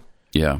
And the fact that you and he's suffocated. It's inexplicable. Terrific. You know, there's one thing where mistakes do happen in police work. There can be a bad incident. It could be something where you don't realize something innocent is happening and you react. You think it's threatening, and you know people have been shot in that way. All terrible. But not this. It develops over a long period of time. There's nothing happening there. It's inexplicable. It doesn't necessarily mean, and this is, I guess, worth pointing out, it doesn't necessarily mean they were doing it because they wanted to kill a black guy. It could just be terrible police work. Yes. Right? Yeah. I think it's impossible to avoid the racial parts of this. Clearly going to be part of the conversation on it. It doesn't necessarily mean they left the house that day and they were like, you know what I'd like to do today is find a black person to put my knee on their throat. But it doesn't, like, that part is separate. It can be a part of the conversation, but separate of who the person is. It just seems to be absolutely horrific police work at the very least. And, you know, maybe if the guy resisted at the very beginning, which I didn't see because it wasn't on this particular video. But maybe that pissed him off to the point where, I'm just going to be on this guy's neck. It might not have been racial. He just might have, anger may have taken hold. It doesn't excuse it at all. No, not in the least. But it is, a lot of times that is the factor. Like, you see this is happening where, a good example of this was in the NFL, was it last year, where the guy in Pittsburgh hit the quarterback in his head. I can't remember the exact two players it was. It was the guy who hit the quarterback in the head with his helmet at the end of that game. And a lot of criticism for the... Obviously, he's going to get suspended and all this thing. His comeback to that was, he called me the N-word. Now, there's no evidence of that. The NFL went through all the tapes, did not find any evidence of it. There's no reason to believe it actually occurred. And nobody else apparently heard it either. Nobody else heard it either, including other African-Americans who were there did not hear it. Right. But the bigger part of that is, it still would not justify what he did. Exactly. It would you'd be understanding why he'd be pissed off about it. You'd understand, he's pissed off. He got called a racial slur. But that does not mean you hit an unprotected head with a helmet at full speed. That's not okay. Right. Even if he did call him that. And I think a lot of times we get locked up into, why did he, what was his motivation? Why did this guy do something wrong? Did he commit a crime? All of those things are immaterial to what the action was at the end there. When the guy is... Even if you want to take the parts where he's awake and dismiss them, the guy clearly at some point passes out and he still keeps his knee on his neck.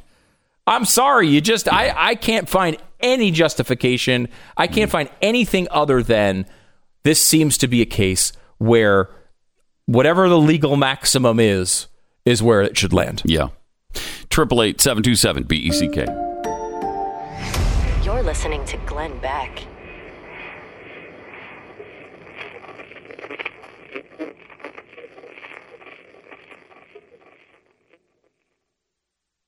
We all shop online, especially right now, but you can do it a better way with Honey. Honey is the free online shopping tool that automatically finds the best promo codes and applies them to your cart. Download Honey to your computer and shop on all of your favorite websites like normal. When you check out, you just click the Apply Coupons button that will pop up. You wait a few seconds for Honey to scan all of the databases of all of the working coupons on the web and then watch your price drop. Honey works on nearly every online store, including Walmart, Target, Home Depot, Macy's, Etsy, and Honey has found over $2 billion in savings for its users. That's why it has over 100,000 five-star reviews on the Google Chrome store. It's 100% free to use and installs in seconds. Plus, it's backed by PayPal, so you know it's secure and reliable. Not using Honey is literally passing up free money. JoinHoney.com/Beck. That's JoinHoney.com/Beck.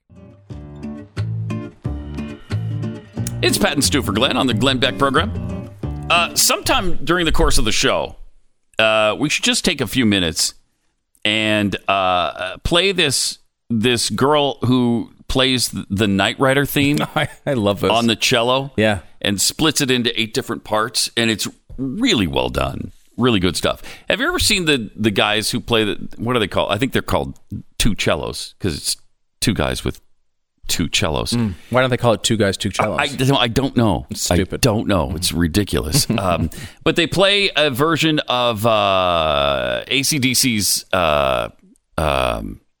Thunderstruck and on the cello, and it's awesome. You've never seen it, apparently. No, but sounds interesting. This is reminiscent of that, but she's really good. Maybe we'll take a few minutes and play that later on, just to break up some of the insanity and the racism and the, the death and destruction. Yeah, and all the goal of the media just to blame Trump for everything. I mean, we're not hearing a lot about Brazil right now with coronavirus, which is they're in a totally out of control right now. They're in tough shape. Yeah, they actually, for the first time that I've noticed it, at least since the United States, obviously a big country, took over the lead, if you want to say that, for daily deaths from COVID-19.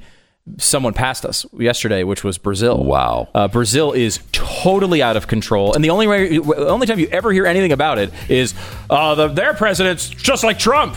Well, that's not true. No. It's not true. He's, he certainly has his populist leanings, but he's Trump to about the 1,000th power.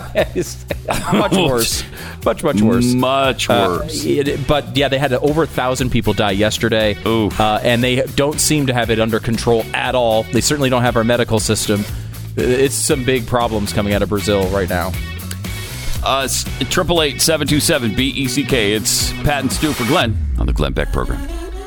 With Pat and Stu this week for Glenn, who is on vacation. 888-727-BECK.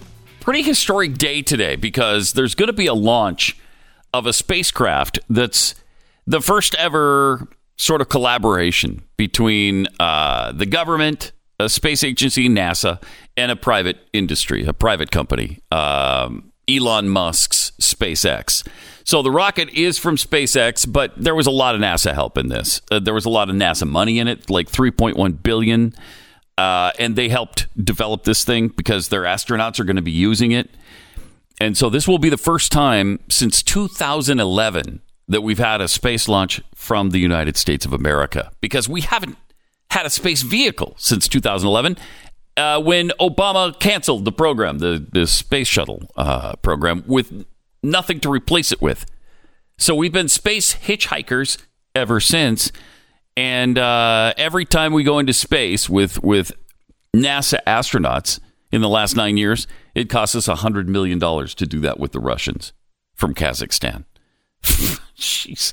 So finally, we've got SpaceX, who has this rocket developed, this Crew Dragon. It's their Dragon space vehicle that has a manned crew this time, for the first time ever in this particular adventure. So it's a big deal. It's a big day today, and at 4:30 Eastern, they'll be launching, provided the weather is okay and they can do it. And it's been pretty impressive. I mean, the Musk SpaceX has been impressive, though they have had a few multiple rockets blow up. Yeah, this type of rocket as well, too, right? Blow up on the launch pad. Yes. So there is some worry here. Yes. Not to say that there's always worry in one of these missions, but NASA has put the risk at 1 in 276.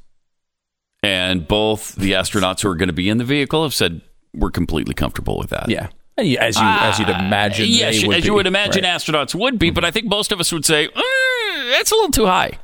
If it's not 1 in 276 million, I'm not sure I want to do it. Exactly. 1 in 276? Yeah. It's nerve-wracking. Very much so. Nerve-wracking. It really is. Those are not odds you want your life to be wagered on. No. But, these guys, of course, have worked an endless amount of time for 20 years to try to do this, and it's their dream, and they've been trained in all of this, and I mean that is it's a whole nother world. That space world is a whole nother world. I was just reading a book about this recently. It was a Ben Mesrick book. I love Ben Mesrick books. It was about it's called Sex on the Moon. It's about a scandal that happened in the early 2000s, I guess, where they stole a guy who was working at NASA stole moon rocks and tried to sell them for giant profits. It's one of the most, the highest price, substance on Earth, right? Because there's only a certain amount of pounds. They're all controlled by NASA. Mm-hmm. They're all in safes. And he basically broke in and stole these things and tried to make cash off of it. It's an amazing story, legitimately amazing. And did he make cash off of it? No. Unfortunately, the person he was selling the moon rocks to happened to work for the FBI. Yeah. So it didn't go over all that well. How does that happen all the time? I know. Well, I mean, they were... It seemed, this is a little bit off topic here, but their approach to the guy who was doing it was trying to build his way into a big career in this world, but had, was essentially a glorified intern at this point, but was so promising he had access to a lot of areas. I think Brad Meltzer has something on this, doesn't he? Oh, really? Yeah, does he? I think he's written about it. Oh, really? I wouldn't be surprised. I mean, it's an incredible story. Because it sounds familiar.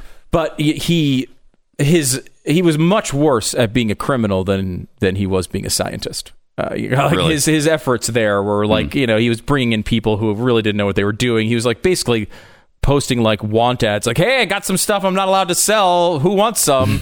To rock collectors, and it did not turn out well. Most people just thought it was a joke. It was just one guy in was it Belgium that was a rock collector and was like, this doesn't sound right, and contacted the FBI, and that's how they wound up catching him. Anyway, he's out of prison. He's out of prison now.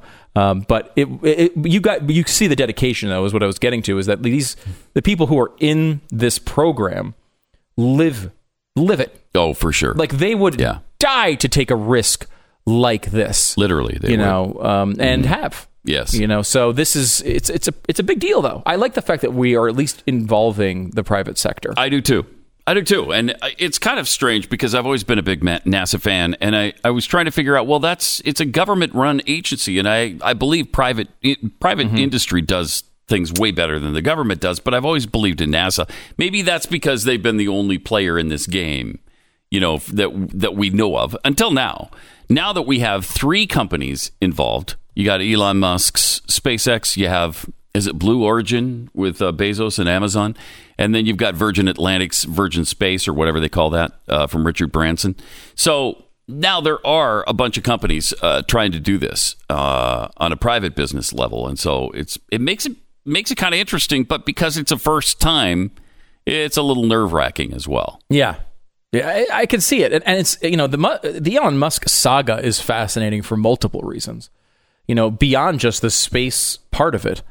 Him as a person, everything's changing with this guy right now. We have to take a 60-second break. Let's take the break, come back on the other side, and discuss the change. There's a new poll out showing that everybody's opinion is currently in the middle of changing on Elon Musk. And it's a partisan thing. Yet again. Back in a second.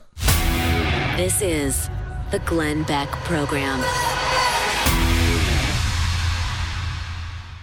When you log into your computer, something weirdly good happens. Your password gets changed into asterisks or dots. That's your computer doing you a favor by helping to keep prying eyes out of your information. But today, in our connected world with new cyber threats discovered every single day, personal information that you have that you think is private may not be. You need the best protection. Cyber criminals can hack your connection and see what you're sending and receiving over Wi-Fi, even if it is password protected. They can also use malware to turn your PC webcam on without you even knowing it, or steal your info from other devices. That's why there's Norton 360. It has a no-log VPN with bank-grade encryption, SafeCam to help block PC webcam takeovers, and real-time security against existing and emerging cyber threats for all of your devices. Now, nobody can prevent all cybercrime, but with Norton 360's multiple layers of protection, you can keep prying eyes out. So go to norton.com/Beck and save up to 50% off your first year with an annual subscription. That's norton.com/Beck.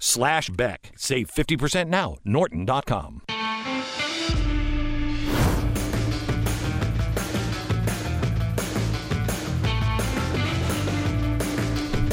It's Pat and Stu for Glenn on the Glenn Beck Program, 888-727-BECK. Talking about Elon Musk here and his SpaceX program, which they launched today. The first manned SpaceX flight launches today at 4:30 Eastern, 3:30 Central. But it's interesting to note that things are changing a little bit for Elon Musk.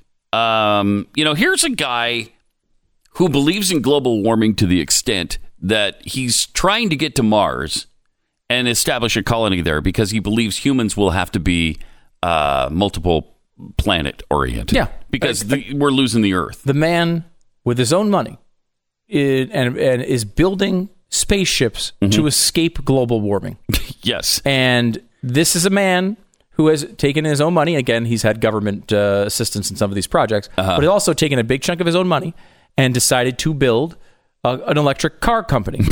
Yes. Then he decided to build... To save the planet from global warming. He's decided to build a solar panel factory and batteries, improve all that technology. To save the planet. He is completely in line with the left-wing ideology when it comes to global warming and how to fix it. Though, he's doing... I've always had an affinity for Elon Musk in that he's trying to do it through the capitalist system, which I like. He's trying to build a better product. We talked about this with the guy, the Impossible Foods CEO, the same idea. Like, we're trying to do something that we think is important for the world. Sure, whatever. That's great. Is it good? Yeah. Does the car... We've driven a Tesla before. It's, probably the most amazing driving experience I've ever been a part of. Awesome. They're awesome. They are so fast. It's legitimately breathtaking. It is how fast they are, and again, I've driven some fast cars over the years. It is a totally different kind of speed, and it's really fascinating. So he's trying to do it in that way, which I like. You got the Chevy Volt up until this point, or a dumb Toyota Prius, and then he comes along with this and revolutionizes electric cars, and so the left should love him. And I think they did. They used to. Yeah. Right? I've been trying to find a good old poll on Elon Musk. Now, he's always been a sort of eccentric character. He's not always... He's, tweeted things that people think are crazy. And, there's all that stuff. So he's always been that billionaire, right? And I always thought that, global warming would not be my focus. However, if I were a billionaire... I would do a lot of the same stuff Elon Musk does, which is just I'm going to start a flamethrower company. It's stuff like that. Like, he's just, you could tell he's just having fun with this at times, even though he thinks he's doing something important. So the left did like him quite a bit. He did not like Donald Trump in the 2016 election, wanted Hillary Clinton to win, said that her policies were better for the environment, better for the country. He's no right winger, right? But this is how crazy we are with this situation when it comes to just teams. Now, a new poll has come out and has the favorability of Elon Musk turning into a completely partisan affair. This is broken down by parties. Now, his approval rating overall seems to be, definitely worse than it was. If you go back a few months and years... there was a poll that, let's see, this is 2016 poll taken. Elon Musk favorability was 29-12. Again, a lot of people don't have opinions on CEOs. It's pretty common. But 29-12 is he's a plus 17 there. Okay. Another poll had Elon Musk at 33-10. Okay. So plus 23. Elon Musk today, new poll out. This is from Echelon Insights. Has him at 23% favorable, 34% unfavorable. So a major... He's underwater 12 percentage points. 11, if I said 11. That wrong. 23-34. So he's minus 11 overall. Wow. However, that breaks down among party lines. If I were to ask you 6 months ago, you may have said, yes, it probably does break down on party lines. Democrats like him because of all the global warming stuff. And Republicans don't like him that much because he's always talking about global warming stuff, right? Here's the breakdown by party. GOP now sees Elon Musk favorable 31%, unfavorable 24%. So he's plus 7 among Republicans. Okay. Democrats, 18% favorable, 41% unfavorable. So he's minus 23 among Democrats. A man who's building spaceships to escape global warming is minus... And remember, that's to amazing. Add on to this, it must be noted... that the Democrats have made a show for years telling us global warming is the most important thing and the biggest threat. Over and over. What could he say on pandemics that would make you leave him on his global warming mission? Let's get back to work. Yeah. He said, get back to work. Let me open up the factory I own. Let me invite the employees I pay to come back and earn their salaries. And now they don't like him for that. And now they don't like him. So now he's on Trump's side. Now he's on Trump's side. Yeah. So they've abandoned what they have told us is the most important thing. What they have told us is the biggest threat, because he wants to open up his factory a couple of weeks before they said it was allowed. Because of that, and because of his opinion on coronavirus, which, again, to me, a pandemic is a bigger threat than global warming. But that's not the case you've been making. You've been telling us the opposite. So you should be able to prioritize and say the work he's doing on global warming far outweighs his... He doesn't even like Trump, but his agreement with Trump on one small slice of a big story. But because it's Trump, it's the way the media handles this, and people are just like, well, no, we don't care about him at all. It indicates two things to me. Number one, we're way too tribal on this stuff. And you know, I think it's, in this case, it's all Democrats, basically. I think Republicans would respect... You know, they don't like the global warming part, maybe, of Elon Musk, but they like him. I think they like he's a bigger-than-life figure. He's a billionaire. Some of that settles. He's a capitalist. Yeah, we've always liked Musk. I mean, we've always said that. I don't think that was... They would be unpopular among Republicans, but maybe it's a little bit... He's a little more popular now. Democrats is the exact opposite. So, number one, they're just being tribal, right? The second someone says something that not even praises Trump, but just agrees with the guy... they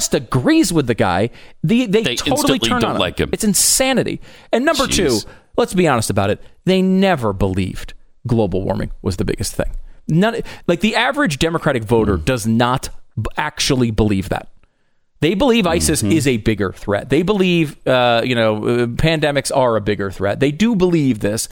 There are people, I think, like Elon Musk, who actually does think global warming is a real thing, and he's put his money where his mouth is. I'm not saying it's not real, but like the idea of it being a threat on the level of a global pandemic, right? Like, it's just like, it's not true. This is something where, a pandemic is an immediate threat. It's happening right now. It's always been a risk right around the corner. We've seen it happen to the world many times in recent history, and we ignored it in many ways. And acted like we had solved that problem. The global warming thing, you can tell, the average voter does not actually believe. They'll say it. They will virtue signal about it, but they all got cars. None of them are, none of them are got solar panels on their roofs.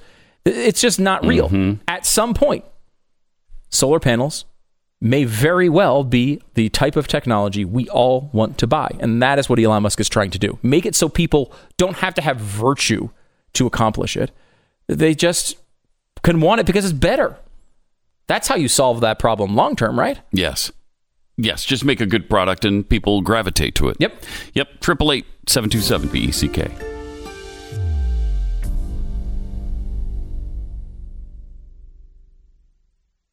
We all shop online, especially right now, but you can do it a better way with Honey. Honey is the free online shopping tool that automatically finds the best promo codes and applies them to your cart. Download Honey to your computer and shop on all of your favorite websites like normal. When you check out, you just click the Apply Coupons button that will pop up. You wait a few seconds for Honey to scan all of the databases of all of the working coupons on the web and then watch your price drop. Honey works on nearly every online store, including Walmart, Target, Home Depot, Macy's, Etsy, and Honey has found over $2 billion in savings for its users. That's why it has over 100,000 five-star reviews on the Google Chrome store. It's 100% free to use and installs in seconds. Plus, it's backed by PayPal, so you know it's secure and reliable. Not using Honey is literally passing up free money. JoinHoney.com/Beck. That's JoinHoney.com/Beck.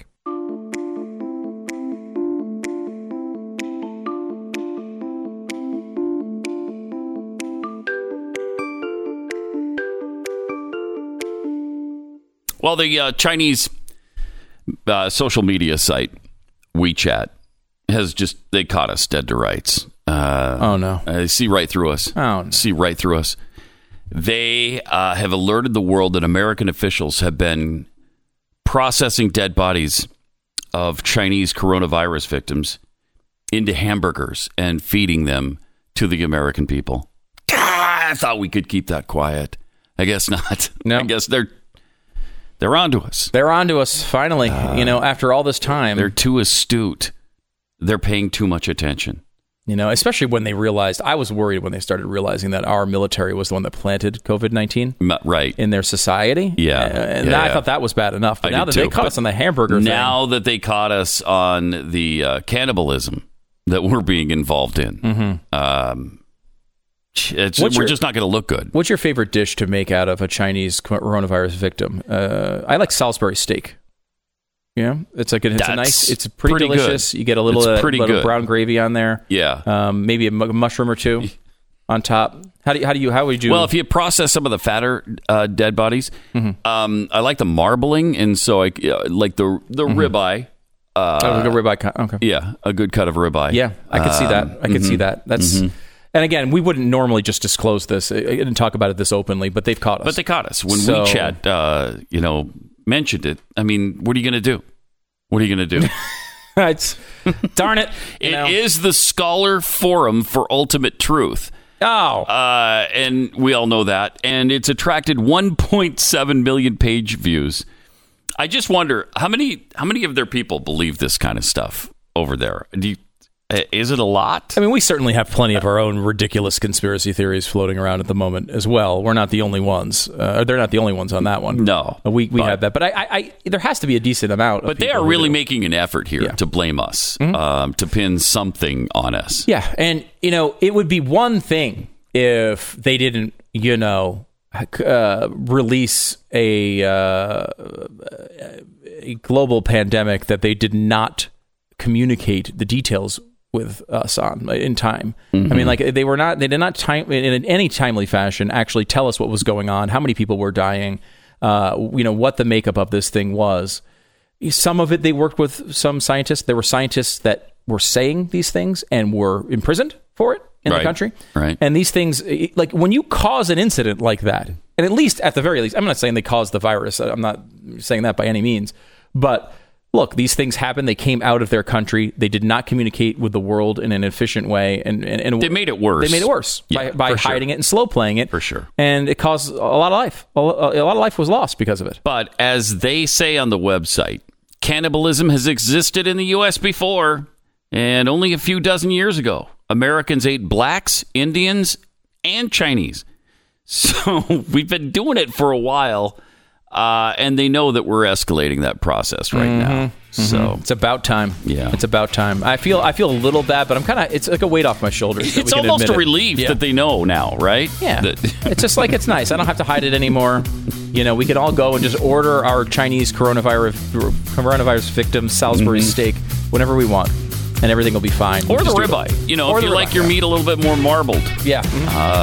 That's fine, too. Lots of options. Imagine the buffet they can put out there with the real names of the products instead of the fake ones we use now.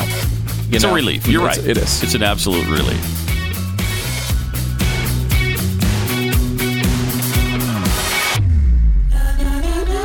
This is the Glenn Beck Program. Out here at the ranch, I've been cooking on my Rectech grill. Yeah, just like the cowboys used to. Except they used a fire that they had to chop wood for, and then they cooked it on the back of a chuck wagon. This is really good stuff. Rectech's amazing smart technology, just like the cowboys had, gives you the perfect, most even heating grilling experience you've ever had. I could talk about how sturdy it is. It's made from solid steel. I could tell you about how, you can control the whole thing from an app anywhere in the world.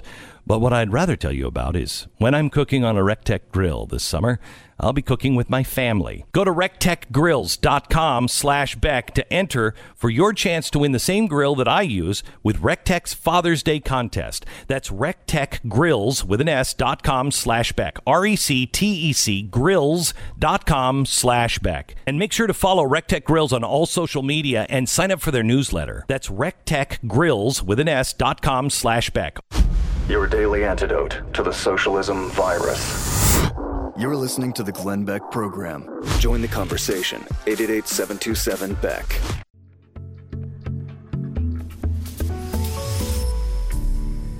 Pat and Stu for Glenn on the Glenn Beck Program. 888-727-BECK.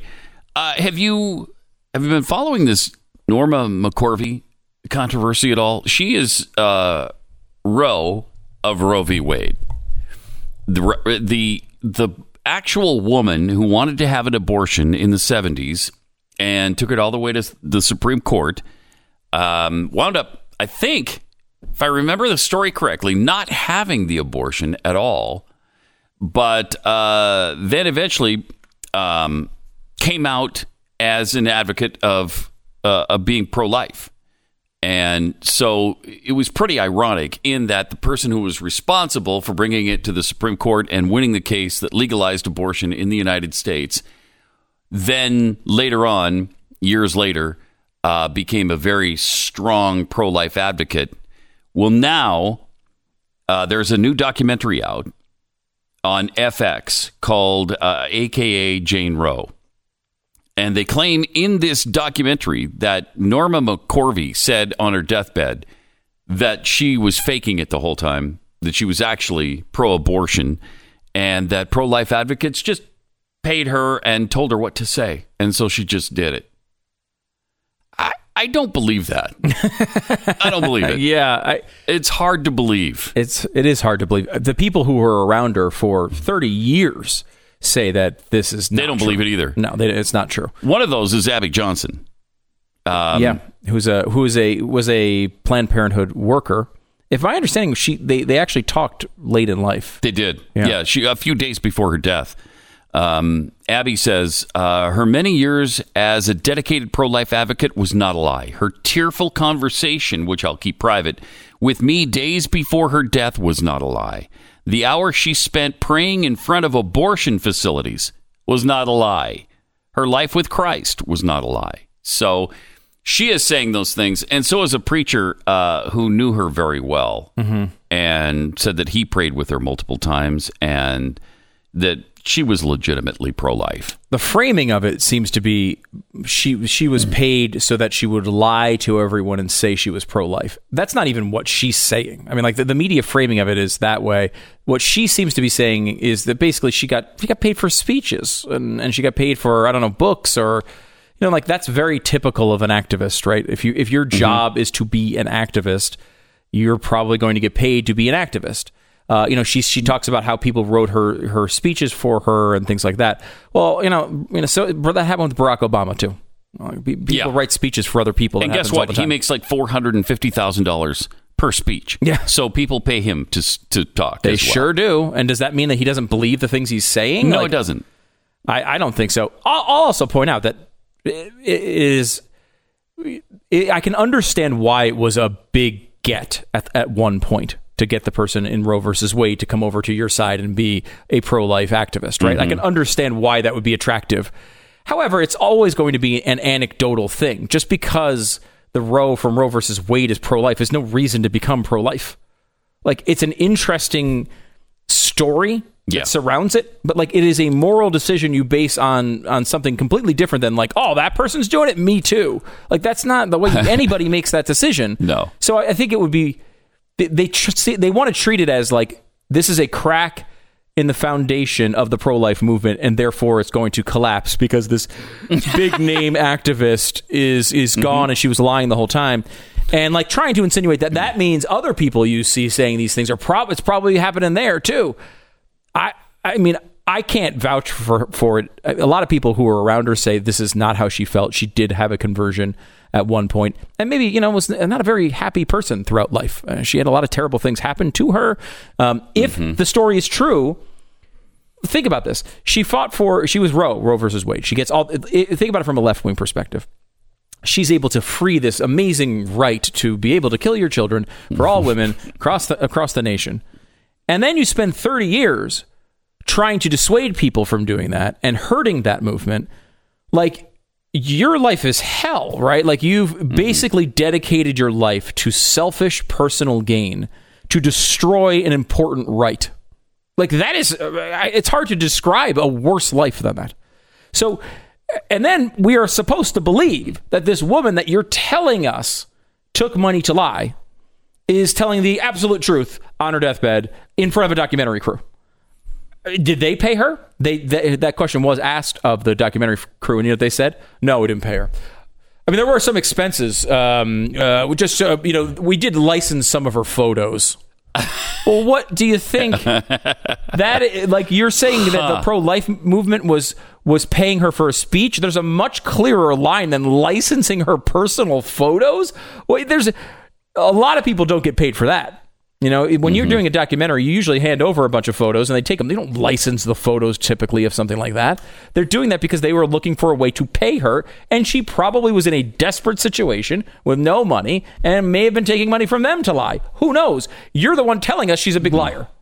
So I don't know what the truth is with her. It's completely unimportant to the pro-life cause. It's important to her life and her legacy and her soul. Yeah, they act like she was a major influence on the pro-life movement. I don't even know that that's the case. No, I don't think so. I mean, I didn't even know about the fact that she had changed until a few years ago. And I didn't know her name. You know, I just knew Roe from Roe versus Wade. Yeah. And I knew that storyline was vaguely familiar with it. But I mean, Roe versus Wade happened because there was a pro-life movement already.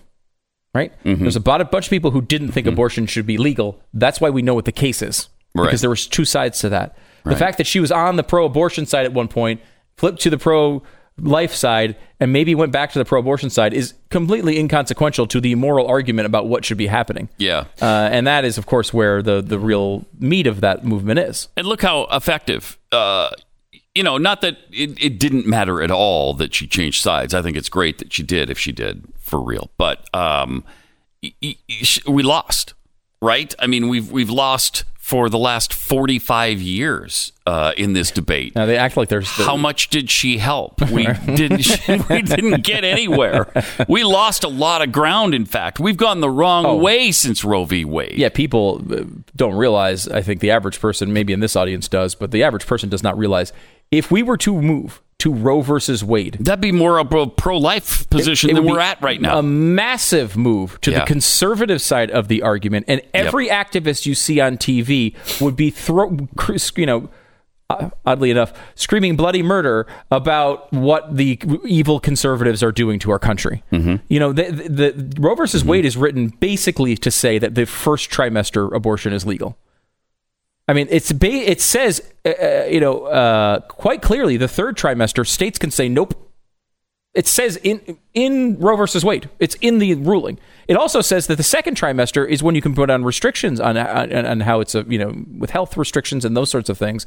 Those things are all gone now. Oh yeah. I mean, some states have restrictions. You know, not nearly as much. I mean, you can't be in favor of any restrictions and be a Democrat in good standing. Okay. Right. You can't even say a minute before birth. Abortion on demand at any time, for any reason, all the way up to birth. Yeah, and we're in a country where the most conservative states in our union are to the right of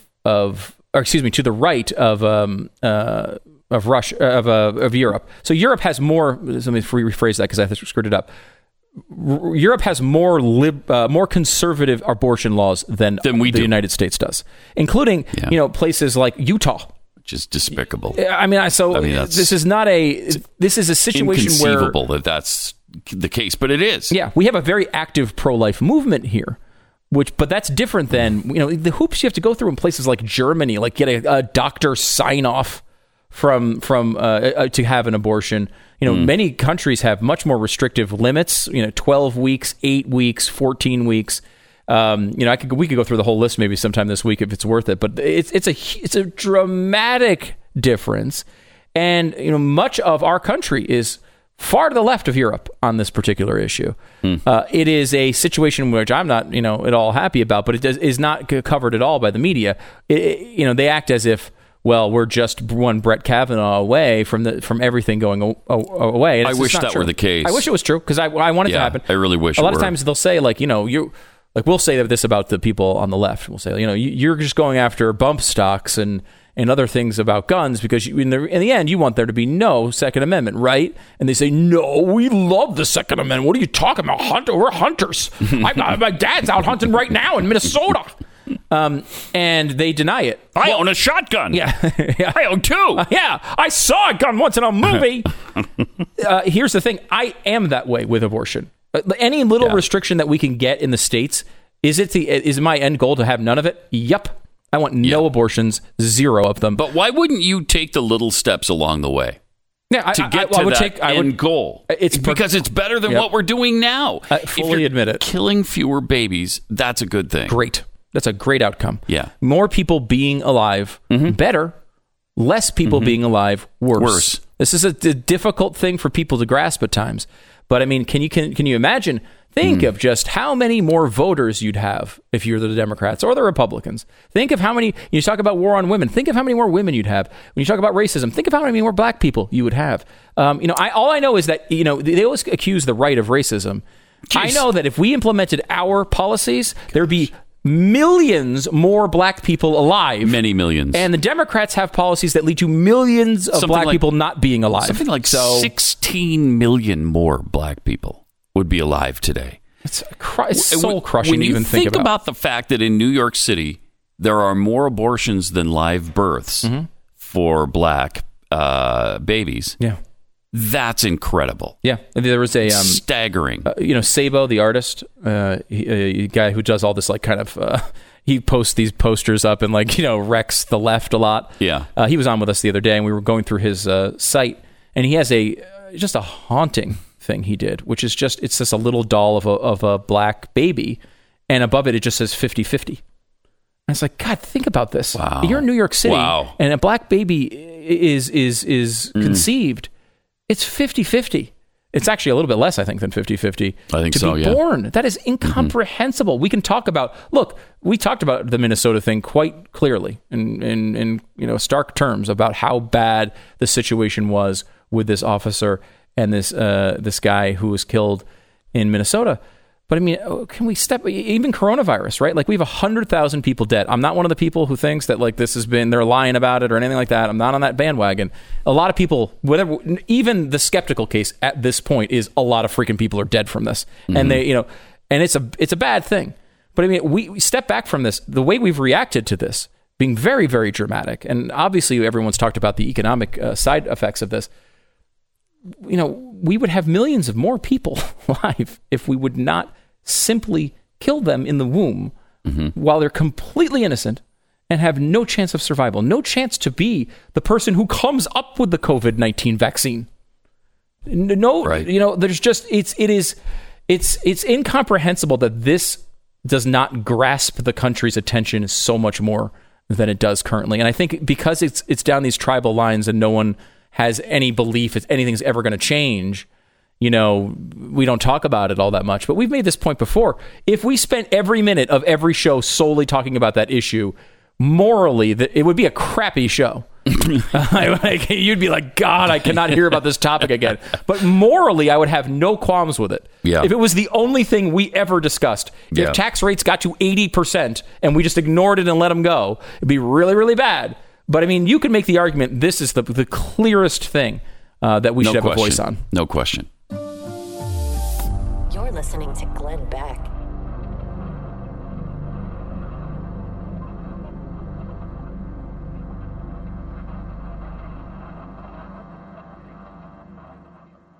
Getting a fresh start doesn't always have to take forever. If you're a homeowner who's focused on your budget right now, and how you're going to make things stretch to fit the immediate future, please, would you consider making a 10-minute phone call to American Financing? It could change your life for the better overnight. Imagine if you had an extra $300 a month in your bank, maybe $500 or $1,000. What would your future look like if that were the case? If you're in a mortgage at 4% or more, you need to consider refinancing. Call American Financing. American Financing doesn't work for the banks. They work for you. And that means no obligation, no upfront fees, and best of all, no pressure. If a loan option or mortgage refi isn't the right move for you, they're going to tell you right up front.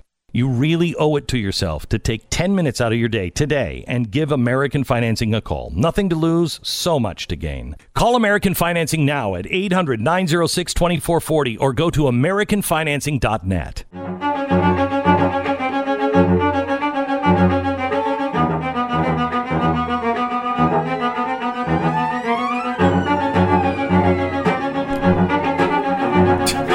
Pat and Stu for Glenn on the Glenn Beck program. This is kind of a cool version of a girl playing the Knight Rider theme Samara Ginsburg is her name. Okay. She's playing on the, on a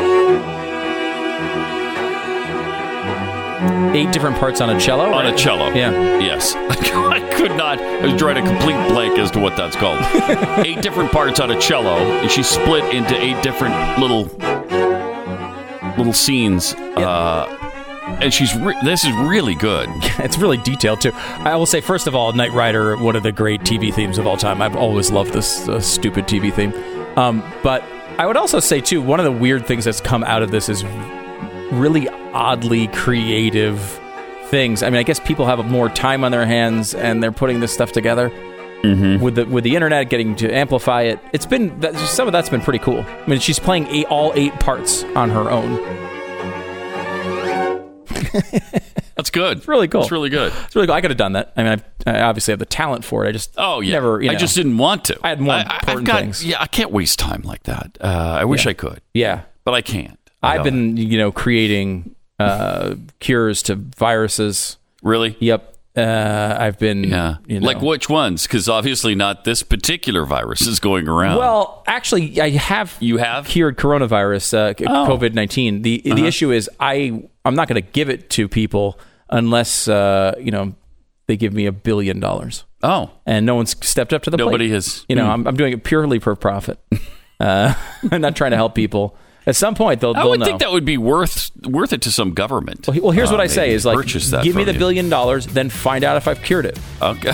The biggest issue is what? You lose, you're out $1 billion. You guys spend that on turtle tunnels. Right. So just give me the $1 billion, and then you'll have the knowledge and this peace of mind to know whether the cure is already done. Huh. It's worth a lot.